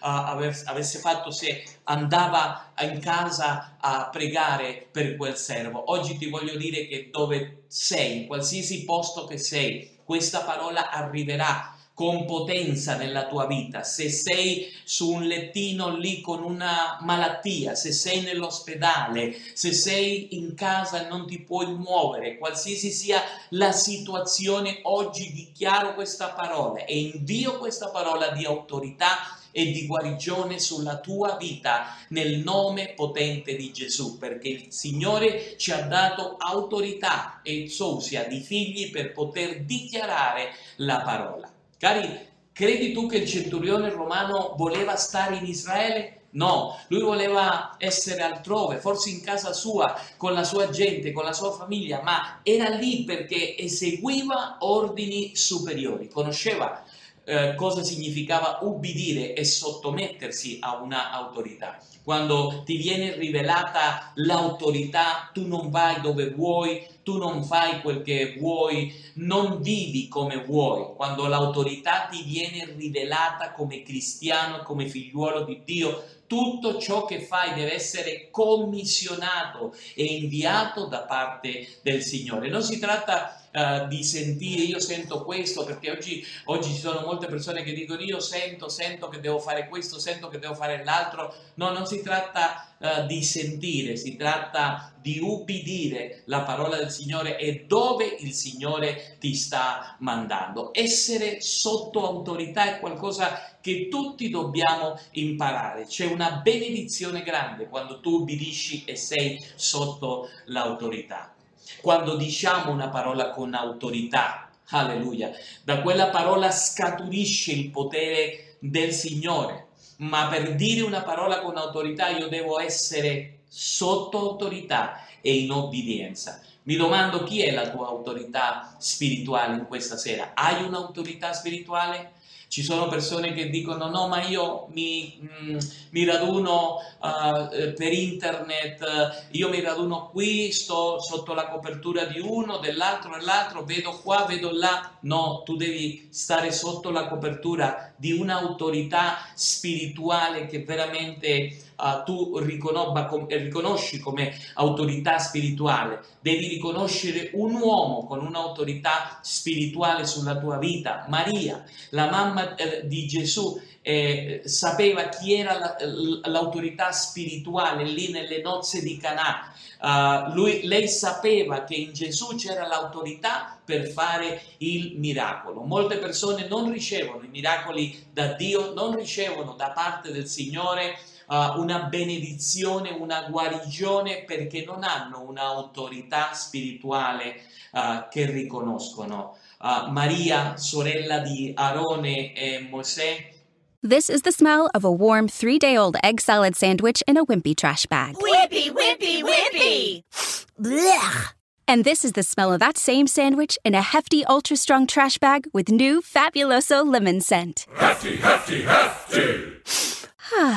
Smell the difference? When life gives you stinky, get Hefty Ultra Strong with new Fabuloso lemon scent. It smells like clean, freshly picked lemons. So no matter what's inside your trash, you can stop the stink and smell the lemon.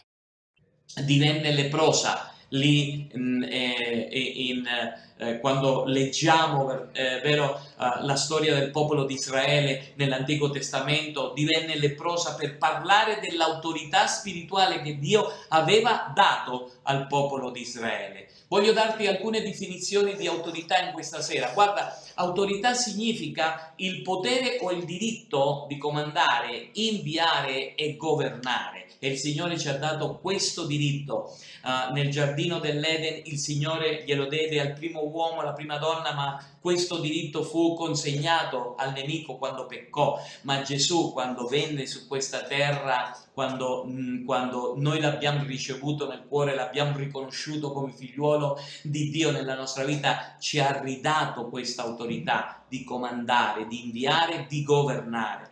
Autorità è il potere delegato di esercitare uh, un incarico. L'autorità è la legalità dell'uso del potere. Il poliziotto ha una pistola, il ladro può avere anche una pistola, ma il ladro non ha la legalità per usare la pistola, il poliziotto ha la legalità per usare la pistola, tu hai la legalità per usare l'autorità di Dio, per scacciare via demoni, per pregare, imporre le mani sugli ammalati ed essi guariranno. Hai l'autorità di dire una parola, alleluia, gloria al nome del Signore, perché Lui ti ha dato la legalità Autorità è il potere, l'autorizzazione a rappresentare a qualcuno. Quando tu usi l'autorità, rappresenti a qualcuno con quello che fai. Quando usiamo l'autorità di pastore, rappresentiamo al buon pastore, a Gesù, al pastore dei pastori.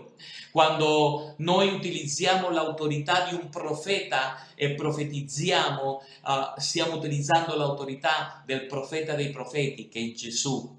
Quando noi utilizziamo l'autorità uh, di dare un insegnamento, di ammaestrare, rappresentiamo al maestro dei maestri, a Gesù. Il ministero del magistero viene sotto l'autorità del maestro dei maestri quando noi utilizziamo l'autorità evangelistica, eh, stiamo utilizzando l'autorità e rappresentiamo a Gesù come l'evangelista degli evangelisti. Quindi l'autorità, cari, è l'autorizzazione a rappresentare a qualcuno e questo implica autorità. Questo centurione rappresentava l'autorità che era su di lui dell'impero romano, ma Gesù rappresentava un'autorità del cielo. Guarda, la vera autorità non genererà schiavitù, ma darà libertà per servire eh, Dio. La vera la verità di Dio è una autorità. Ecco perché la parola dice che conoscerai la verità e la verità ti renderà libero. La vera autorità non genera schiavitù, ma dà libertà per servire Dio. La vera autorità non soffoca, mm, ma protegge. La vera autorità è una copertura che non soffoca ma protegge. Ecco perché quando sei sotto il manto dell'autorità, di un'autorità spirituale, l'autorità ti viene rivelata, cammini sotto la protezione del Dio onnipotente. Il salmista nel Salmo 91 dice nel verso 1 chi dimora al riparo dell'Altissimo dimorerà all'ombra dell'Onnipotente. L'autorità è protezione, cari, e la protezione si manifesta come un'ombra, come un mantello. L'ombra serve per uh, rifugiarci del caldo, il mantello del freddo. Non importa in quale stagione spirituale sei tu, nel caldo, nel freddo, se stai sotto autorità, stai coperto con l'ombra e stai coperto con il mantello sotto la protezione di Dio. È importante come cristiani conoscere la nostra vera autorità di essere figlio di Dio. La vera autorità, cari, non abusa se non ti rende utile a uno scopo. La vera autorità non è per la tua distruzione, ma è per la tua edificazione. Paolo disse in seconda di Corinzi e la regia c'ha questo versetto, capitolo 10 versetto 8, seconda Corinzi 10:8, poiché anche se mi vanterò un po' di più della nostra autorità che il Signore ci ha dato per la vostra edificazione e non per la vostra distruzione, non mi vergognerò. Alleluia. L'Apostolo Paolo in altre parole diceva, eh, poiché anche se mi vanterò di più della nostra autorità che il Signore ci ha dato per la vostra edificazione e non per la vostra distruzione. L'autorità viene a edificare la vita delle persone e non a distruggere. Uh, come fai a sapere, cari, che sei uh, o hai che, a che fare con una persona con una vera autorità da parte di Dio? Facile. Chi ha vera autorità, tutto ciò che ti dice, ti insegna, ti edifica, il contrario, chi non ha la vera autorità uh, semplicemente uh, ti distrugge, ti soffoca.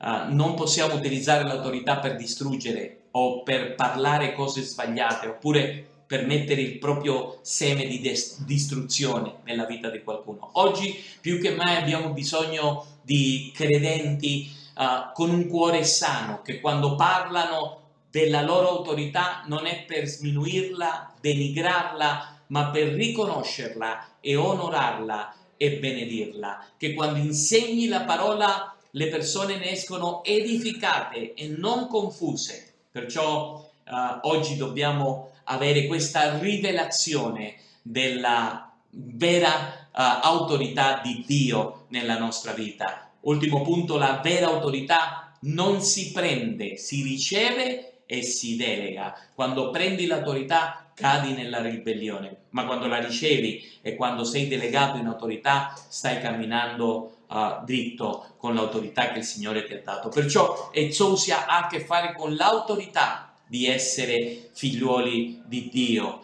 In Giovanni capitolo 1 verso 12 dice che coloro che l'hanno ricevuto e che credono uh, nel suo nome gli ha dato autorità e sousia di essere figliuoli di Dio. Alleluia. E questo è bello, sapere che noi siamo figliuoli di Dio. Quelli che l'hanno ricevuto e hanno creduto nel suo nome sono diventati figliuoli di Dio, hanno la potestà, l'autorità di essere l'exousia, dice lì in greco. Se leggi questo versetto che è in greco, ti renderai conto che la parola è exousia, hai l'autorità di essere figliuolo di Dio. Amen. E questa autorità fa scaturire un potere da parte del Signore, questa autorità che il Signore ha messo nel tuo cuore quando la conosci, alleluia, potrà imporre mano sugli infermi ed è, e loro guariranno. È un'autorità che il Signore ci ha dato per fare miracoli e meraviglie. E il Signore nella sua morte ha autorizzato e attivato il potere di questa autorità, Exousia, affinché ora nella genealogia del cielo io e te compariamo come figliuoli di Dio. Questo è bellissimo, cari. Noi siamo figli di Dio adottati dal Signore, dice l'Apostolo Paolo in Romani e agli Efesini. E Dio vuole che tu non vivi come un fallito, ma come un figlio di Dio, che veramente sei, non sei una cosa qualsiasi, tu sei un figliuolo di Dio. Così che in questa sera preghiamo e, e rendiamo grazie al Signore per l'autorità che il Signore ci ha dato di essere figliuoli di Dio. Ricorda, il potere dell'inizio si chiama arcani, in greco, il potere che mette ordine al caos nella tua vita e alle tenebre nella tua vita, ma il potere e l'autorità che il Signore ti ha delegato per eh, imporre mani, per vedere miracoli e prodigi è l'exousia, l'autorità di essere figliuolo di Dio. Padre, nel nome potente di Gesù, ti ringraziamo in questa sera per la tua parola. Grazie Signore perché io so che tu stai guarendo ferite, tu stai rimuovendo amarezze nel cuore delle persone, ogni risentimento e tutto ciò che hanno vissuto, Signore, affinché possa nascere la vera identità di figlio nella vita delle persone. Signore, grazie per la tua parola, perché questa parola di questa sera ci fa capire che quando noi riconosciamo autorità spirituale e ci sottomettiamo all'autorità spirituale del Signore, vedremo miracoli come lo vide questo centurione nel suo servo come lo vide questo centurione quando il suo servo fu guarito. Signore, ti ringraziamo oggi per la tua parola. Grazie perché oggi tu ci hai parlato al nostro cuore, parli al nostro cuore, ci ammaestri, Signore, ci dai, Signore, la parola di verità, la parola di vita, Signore, quella parola, Signore, che uh, fa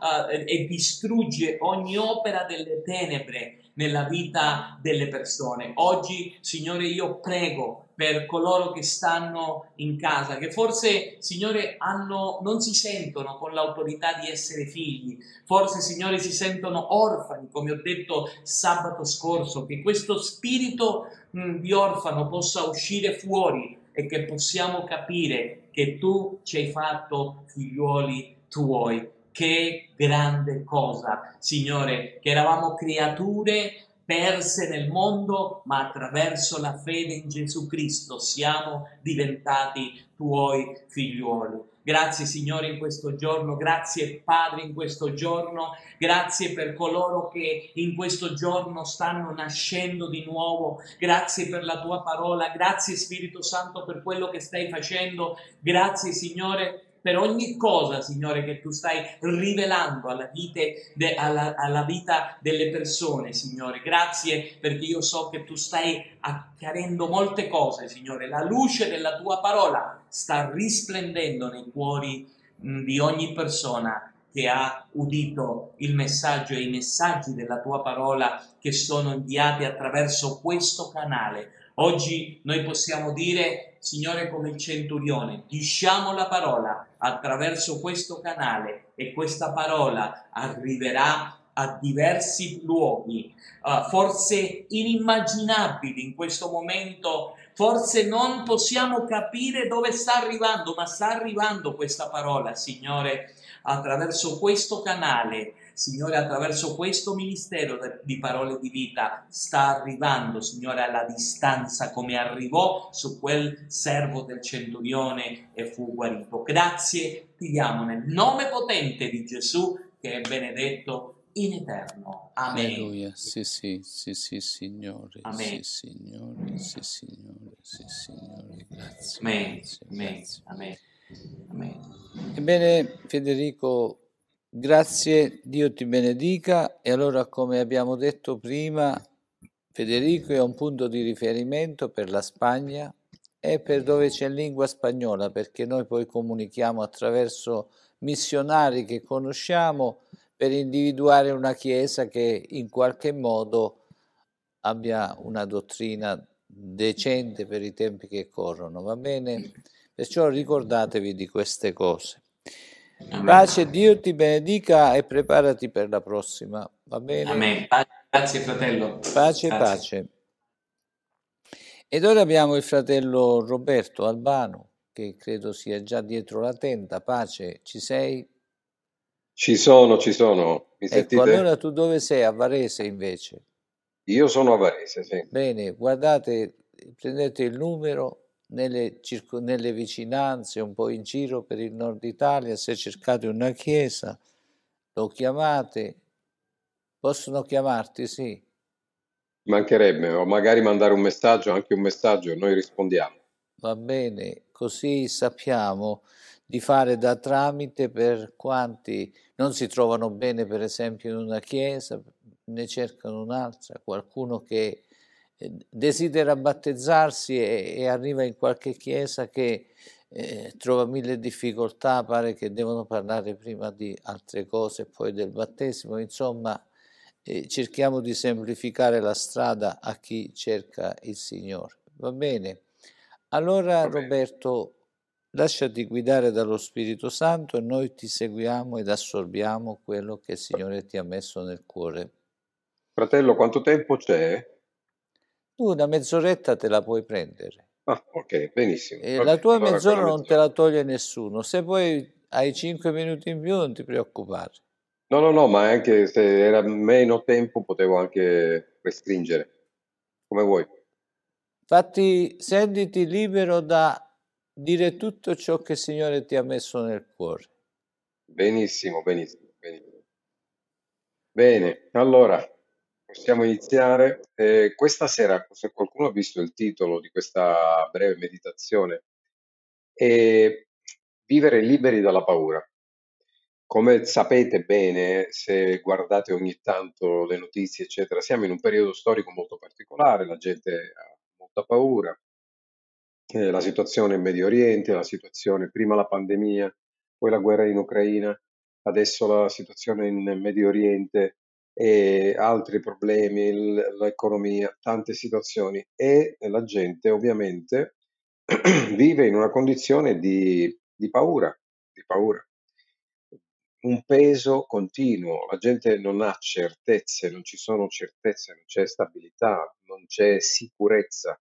Sembra che la sicurezza non sia più di casa eh, nella, nella nostra vita. E stavo leggendo alcune statistiche, non sono un super fan delle statistiche, ma stavo leggendo delle statistiche com- che sono antecedenti al- alla pandemia, quindi di qualche anno fa. E, per esempio, dicevano che eh, in America il, i farmaci ansiolitici contro la paura, diciamo così, contro lo stato emotivo eh, malato, sono aumentati del 46% in dieci anni, prima della pandemia. Adesso sappiamo che c'è stato un boom proprio negli ultimi anni, negli ultimi 3-4 anni, un boom enorme. E in Italia, se guardiamo in Italia, un ragazzo, un ragazzo, diciamo entro i 20 anni, 18-20 anni, su 10 è ricorso almeno una volta agli ansiolitici, e come il Prozac o cose o farmaci per l'umore, per, contro questa paura che c'è. E, e la, c'è stato un aumento tremendo, c'è un aumento tremendo. La nostra società ha questa malattia, la malattia della paura. Il mondo ha la malattia della paura, è sempre stato così, ma ultimamente ovviamente la situazione è peggiorata.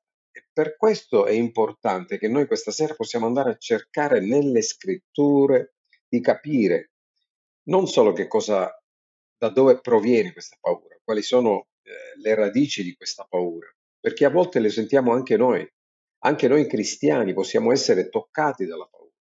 Quando le situazioni sembrano scabrose, situazioni strane, sentiamo del, delle persecuzioni che ci sono in giro, come certe, fa- certe false religioni che non sono neppure delle religioni vere, ma false religioni avanzano e portano, proclamano eh, l'odio contro i, tra virgolette, non fedeli. E queste cose possono mettere una pressione sulla nostra psiche, sul nostro cuore. E io vorrei iniziare subito con la lettura che apre un attimo gli occhi, ci inizia ad aprire gli occhi su questa situazione, su questa condizione, che eh, si trova in Luca capitolo 1, versetti dal 68 al 75. Leggeremo una bella porzione della scrittura. Questo viene chiamato il cantico di Zaccaria, del papà di Giovanni Battista, e lui profetizza, in qualche modo, lui era comunque un sacerdote, profetizza, era un levita, e nel profetizzare gli stava nascendo un figlio, quindi uno di solito magari ha una parola profetica per il bambino che sta nascendo. Invece lui profetizza invece sul Messia e sì, anche qualche parola la spende per Giovanni, ma soprattutto parla del Messia. Leggiamo insieme dal versetto 68. Allora, benedetto sia il Signore, Dio di Israele, perché ha visitato e riscattato il suo popolo. Ci ha suscitato un potente Salvatore nella casa di Davide, suo servo, come aveva promesso da tempo per bocca dei suoi santi profeti. Uno che ci salverà dai nostri nemici e dalle mani di tutti quelli che ci odiano. Egli usa misericordia per usare misericordia verso i nostri padri e ricordarsi del suo santo patto. Alleluia. Versetto 73 del giuramento che fece ad Abramo, nostro padre, 74, di concederci che, liberati dal maligno, dalla mano dei nostri nemici, scusate, lo serviamo senza paura, in santità e giustizia alla sua presenza tutti i giorni della nostra vita. E ho letto una bella porzione della scrittura perché questa profezia è veramente importante. Questa profezia ci apre un po' gli occhi, ci fa vedere eh, dall'alto, possiamo dire, quello che è il progetto di Dio, quello che è stato il progetto di Dio, mm, quello che Dio aveva profetizzato per mezzo dei, tuoi, dei suoi santi profeti, quello che aveva promesso a, ad Abramo, quello che aveva detto al suo servo Abramo, quello che aveva promesso di suscitare un potente salvatore. Ma qual è lo scopo di questo potente salvatore? Perché c'è bisogno di un salvatore? E se, difatti è scritto proprio così, che il patto che Dio aveva fatto, il giuramento che fece ad Abramo, nostro padre, di concederci che dalle man- liberati dalla mano dei nostri nemici, lo serviamo senza paura, senza paura.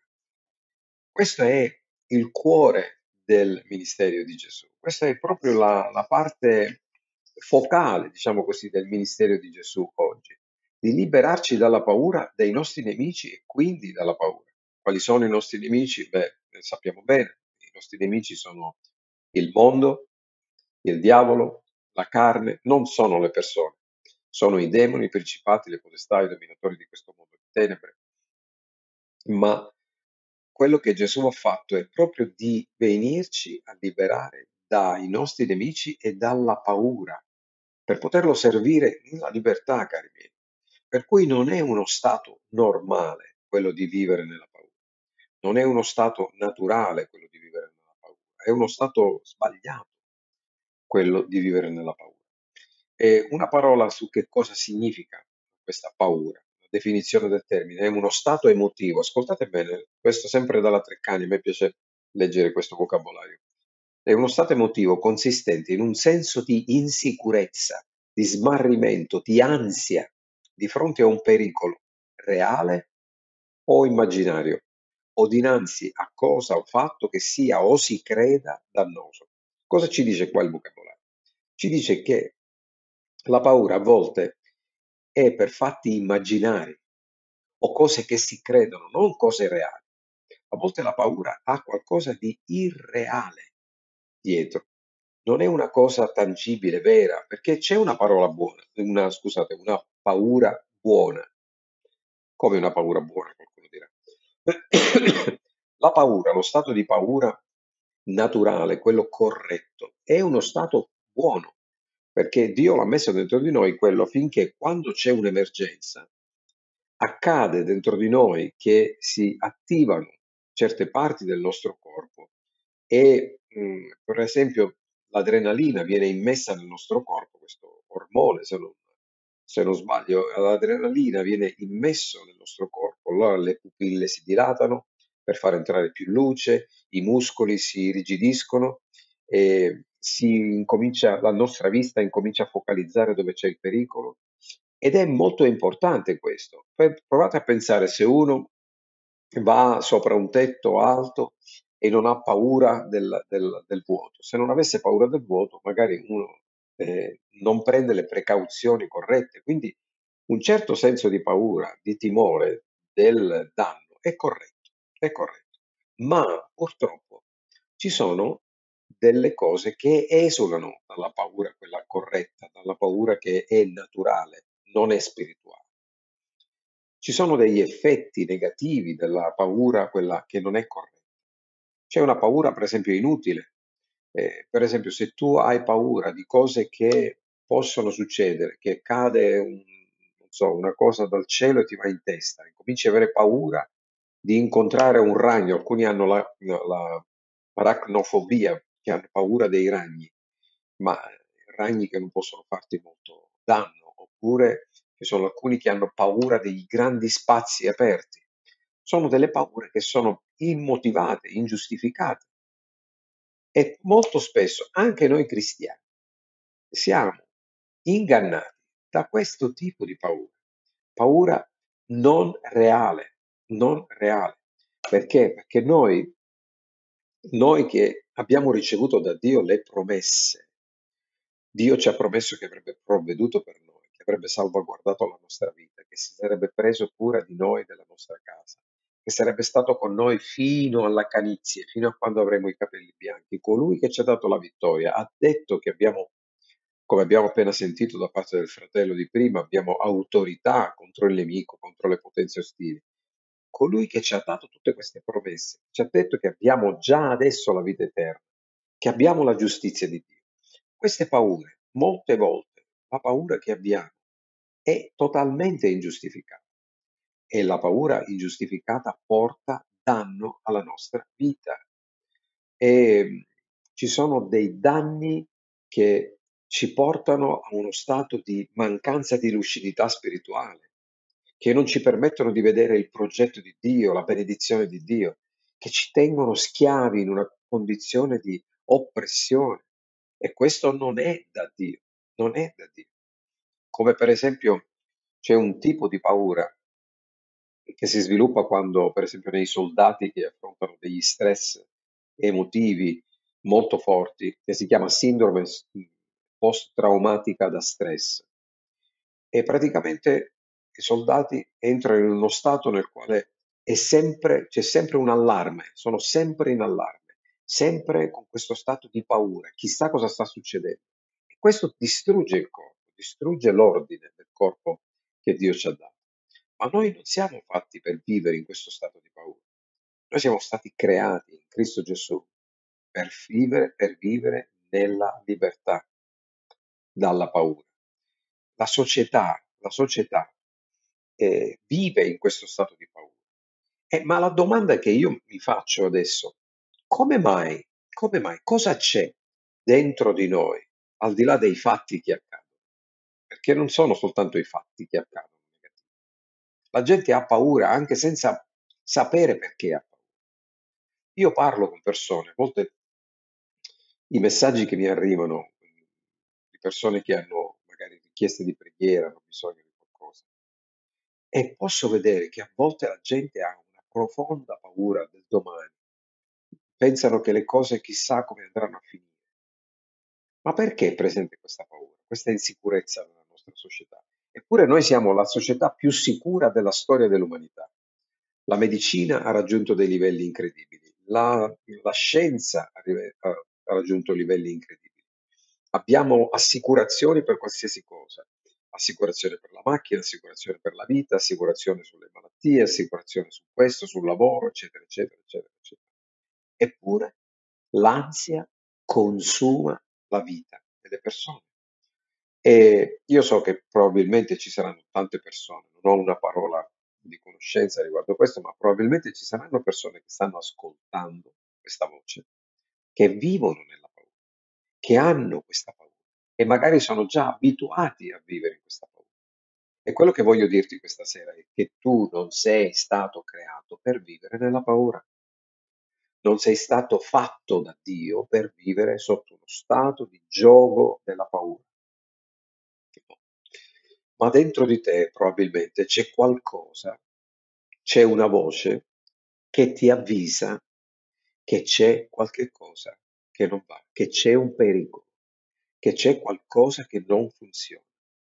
E questo, questa paura non è iniziata con la civiltà moderna o negli ultimi 500 anni, nella civiltà industriale, diciamo, nella società industriale, nell'economia industriale, non è nata neppure nel Medioevo, non è nata neanche a, agli inizi di, di, di questi due millenni di cristianesimo, ma è una paura che è nata molto lontano. Possiamo leggere insieme due versetti che troviamo in Genesi, proprio il primo libro delle scritture, capitolo 3, versetti 9 e 10. Adamo aveva appena commesso peccato. Guardate cosa succede.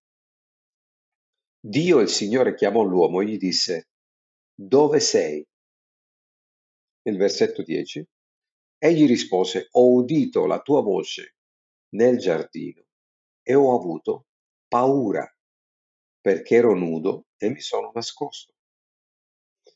Vedete, Adamo aveva peccato, si era visto nudo, aveva visto la sua nudità. Fino a quel momento, fino a che non aveva peccato verso Dio, non aveva visto la sua nudità. Per lui era normale essere nudo, era essere scoperto davanti a Dio, perché sapeva che Dio era il suo alleato, era il suo creatore, che Dio lo amava. A un certo punto pecca, a un certo punto si ribella a Dio. E allora lì entra in questo stato di paura. E Dio lo chiama, gli dice dove sei? Adamo, dove sei? E lui rispose, ho udito la tua voce, ho avuto paura. Ma perché? Perché nell'udire la voce di Dio Adamo aveva paura? Lo dice Adamo stesso, si esprime così, ero nudo. Qual è la nudità dell'uomo oggi? La nudità dell'uomo è il fatto di essere, vivere nel peccato, vivere lontano da Dio, vivere rompendo la legge di Dio, rompendo la volontà di Dio, facendo cose che sono contrarie a Dio e contrarie anche a se stesso. Per questo stiamo distruggendo noi stessi. E fin dall'inizio l'uomo ha cercato di nascondersi. Addirittura sentire la voce di Dio, che significa sentire la voce dell'amore, perché Dio è amore. Invece di provocare un istinto in Adamo di dire sì, Signore, ecco, guarda, ho sbagliato, perdonami. No, no, no. Adamo ha paura, si sente accusato da Dio. Dio gli rivolge una parola di amore. Adamo, dove sei? C'è la voce accorata del padre qui. Ma Adamo invece lo legge in maniera diversa. Dice questo qui mi vuole accusare, questo qui mi vuole condannare. Sono nudo, mi vede, vede le- i miei difetti, vede le mie mancanze, mi vuole accusare. Allora mi, mi nascondo da Dio. E questa paura atavica è nel cuore di ogni uomo, dentro il cuore dell'uomo, di chiunque, a meno che non siamo, come abbiamo letto prima nel cantico di Zaccaria, liberati da questa paura, liberati dai nostri nemici. E questa bellezza, questo, questa voce meravigliosa dell'amore di Dio che abbiamo rifiutato, ancora oggi risuona. Questo- questa voce che ci dice dove sei, che ti dice questa sera, dove sei, dove stai vivendo, cosa stai facendo, ma non te lo dice per sgridarti, per prenderti per il collo, ma cosa fai, cattivo. Al, al contrario, dice io ti amo, io ti amo, dove sei? Il mio cuore ti, ti brama, voglio stare in comunione con te, voglio conoscerti, farti conoscere il mio amore. Ho preparato cose straordinarie per te e tu stai vivendo ancora come uno schiavo, sotto pressione, sotto oppressione. Ma io ti amo e questa voce, la voce che chiamò Adamo quel giorno, ancora oggi sta chiamando e forse chiama te questa sera. Questa voce risuona con questo timbro accorato no? del nostro Padre Celeste, che ancora vibra intorno a noi e ci rivela, innanzitutto ci rivela la vera identità di Dio, perché la vera identità di Dio non è quel giudice cattivo. E se posso concentrare tutto quello che Gesù ha fatto per noi, quello che il Padre ha fatto mandando Gesù per noi, è come se il Padre ci sta dicendo, tu non andrai all'inferno, non andrai al- alla condanna eterna. Se pure tu ci vuoi andare, io non voglio che tu ci vada. Se tu vuoi vivere separato da me, io non voglio che tu vivi nel- nella morte, che tu stai, entri nella morte. E se lo vuoi fare, lo farai passando sopra il mio corpo, sopra il corpo di Gesù. Gesù che è morto per te, Gesù che è morto per me, per prendere su di sé la nostra paura. Vi ricordate nel Getsemani, nel Getsemani, lui parlò con i suoi discepoli e gli disse che la sua anima era piena di una ansia mortale, una paura mortale. Era la paura di Gesù? Era di Gesù la paura di che cosa doveva avere paura Gesù?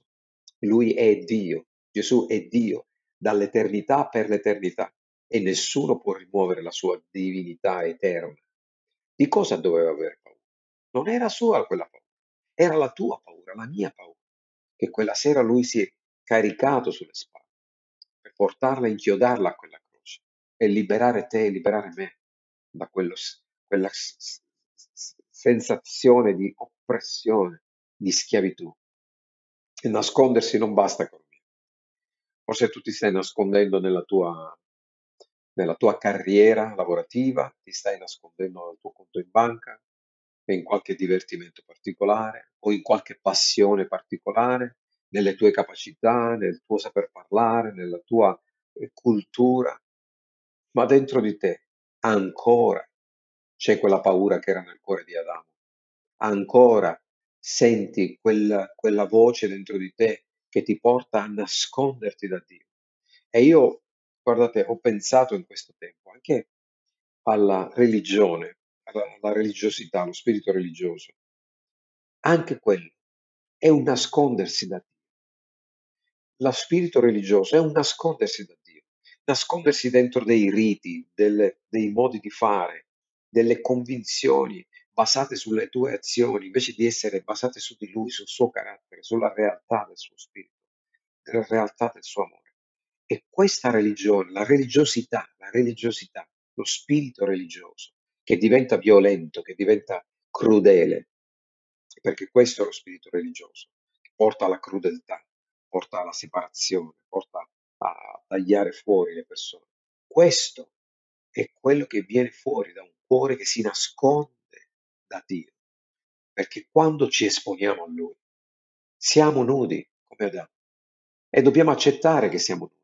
Dobbiamo accettare che non ce la possiamo fare da soli, che abbiamo bisogno di Lui, che senza di Lui non possiamo fare nulla. E a volte io penso che anche quando c'è questo stato di eh, che non riusciamo a pregare, che magari sentiamo come un, un rifiuto della preghiera o della parola di Dio, è perché in qualche modo ci stiamo nascondendo. Perché quando siamo esposti alla sua presenza muore qualcosa di noi, muore qualcosa, muore la nostra indipendenza carnale, muore la nostra paura che- alla quale siamo abituati, muoiono le nostre, le nostre eh, come posso dire, gli ideali naturali, umani, carnali, che magari ci mettiamo in mente per consolarci, ma non ci consolano veramente.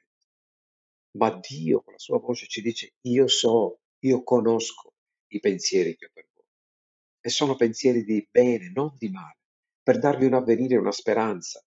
Ma noi ci nascondiamo ancora, ci nascondiamo dinanzi anche a quella immagine straordinaria che è nello spirito. Non sto parlando di un'immagine di, una- di un quadro, ma nello spirito l'immagine di Gesù che muore per me, Gesù che muore per te, perché è troppo grande questo amore, è troppo potente. Non possiamo rimanere così eh, inermi dinanzi a questo amore. Questo amore ci costringe a prendere una decisione, ti costringe. Non puoi chiudere i tuoi occhi e dire non fa niente, sì, vabbè, sarà un'idea. Non puoi farlo. Per questo ti nascondi. Per questo dici di non voglio ascoltare le, le cose di Dio. Chissà, questa è un'altra religione. Io non sto parlando di religione. Ti sto parlando di Dio vivente, colui che ti ha voluto, ti ha creato. E se tu sei vivo oggi, se il tuo cuore sta battendo in questo istante, è semplicemente perché lui ti ama. Ti ama di un amore eterno. E ti rinnova la sua misericordia. Quindi questa sera, questa sera vorrei leggere ancora due versi, ma voglio chiudere perché voglio pregare per te. Voglio leggere primo Giovanni, capitolo 4, versetto 18, se la regia può mandarlo. Ci dice che nell'amore non c'è paura. Anzi, l'amore perfetto caccia via la paura. Perché chi ha paura teme un castigo. Quindi chi ha paura non è perfetto nell'amore. Vedi questa paura. Lui, che è l'amore perfetto, caccia via questa paura. La caccia via. Hai la possibilità di essere liberato questa sera.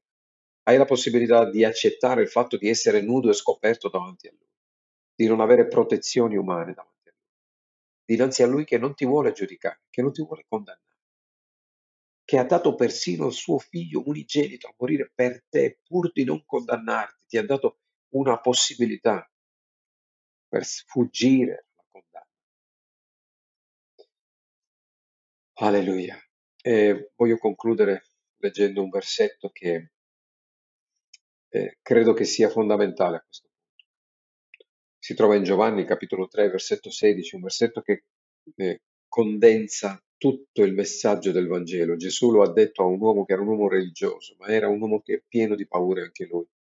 Nicodemo, un uomo insicuro, un uomo religioso ma pieno di insicurezze. E Gesù a un certo punto gli dice così, capitolo 3, versetto 16, dice Dio ha tanto amato il mondo che ha dato il suo unigenito figlio, affinché chiunque crede in lui non perisca, ma abbia vita eterna. Ecco, questo è il messaggio di questa sera. Questo è il messaggio di questa sera. E se tu vuoi, vuoi ricevere il Signore questa sera, lo so che sono un po' più avanti di quello che è il mio tempo, ma voglio dirti, puoi farlo questa sera, non nasconderti più. La voce del Padre ti chiama dove sei, ti sta chiamando dove sei. Perché? Perché devi vivere lontano da me? Io ho provveduto per te abbondanza, perché vivere nella paura, nella separazione dall'amore, dalla gioia, dal- dalla sicurezza, dalla stabilità? Perché stare lontano? E se tu sei compunto nel tuo cuore questa sera, se sei toccato nel tuo cuore, prega dopo di me questa sera. Poche parole, ma che questo sia l'inizio di un cammino finalmente di apertura nei confronti di Dio. Abbraccia la croce questa sera. Se tu vuoi, prega dopo di me. Ripeti quello che dico. Pregherò una semplice preghiera. Se tu vuoi, prega dopo di me. Signore Dio Onnipotente, tu mi hai creato e io credo in te. Questa sera hai toccato il mio cuore, Signore, e non voglio più fuggire, non voglio più nascondermi. Ti apro il mio cuore, Signore. Perdonami. Fammi nascere di nuovo. Ti ricevo come mio Signore e Salvatore. Da oggi la mia vita ti appartiene, è aperta a te per fare la tua volontà. Ricevo la tua grazia, il tuo amore e il tuo perdono nel nome di Gesù. Amen. Amen. Hai ascoltato un messaggio registrato in diretta. Continua a seguirci sui nostri canali social o sul sito www.paroledivita.org.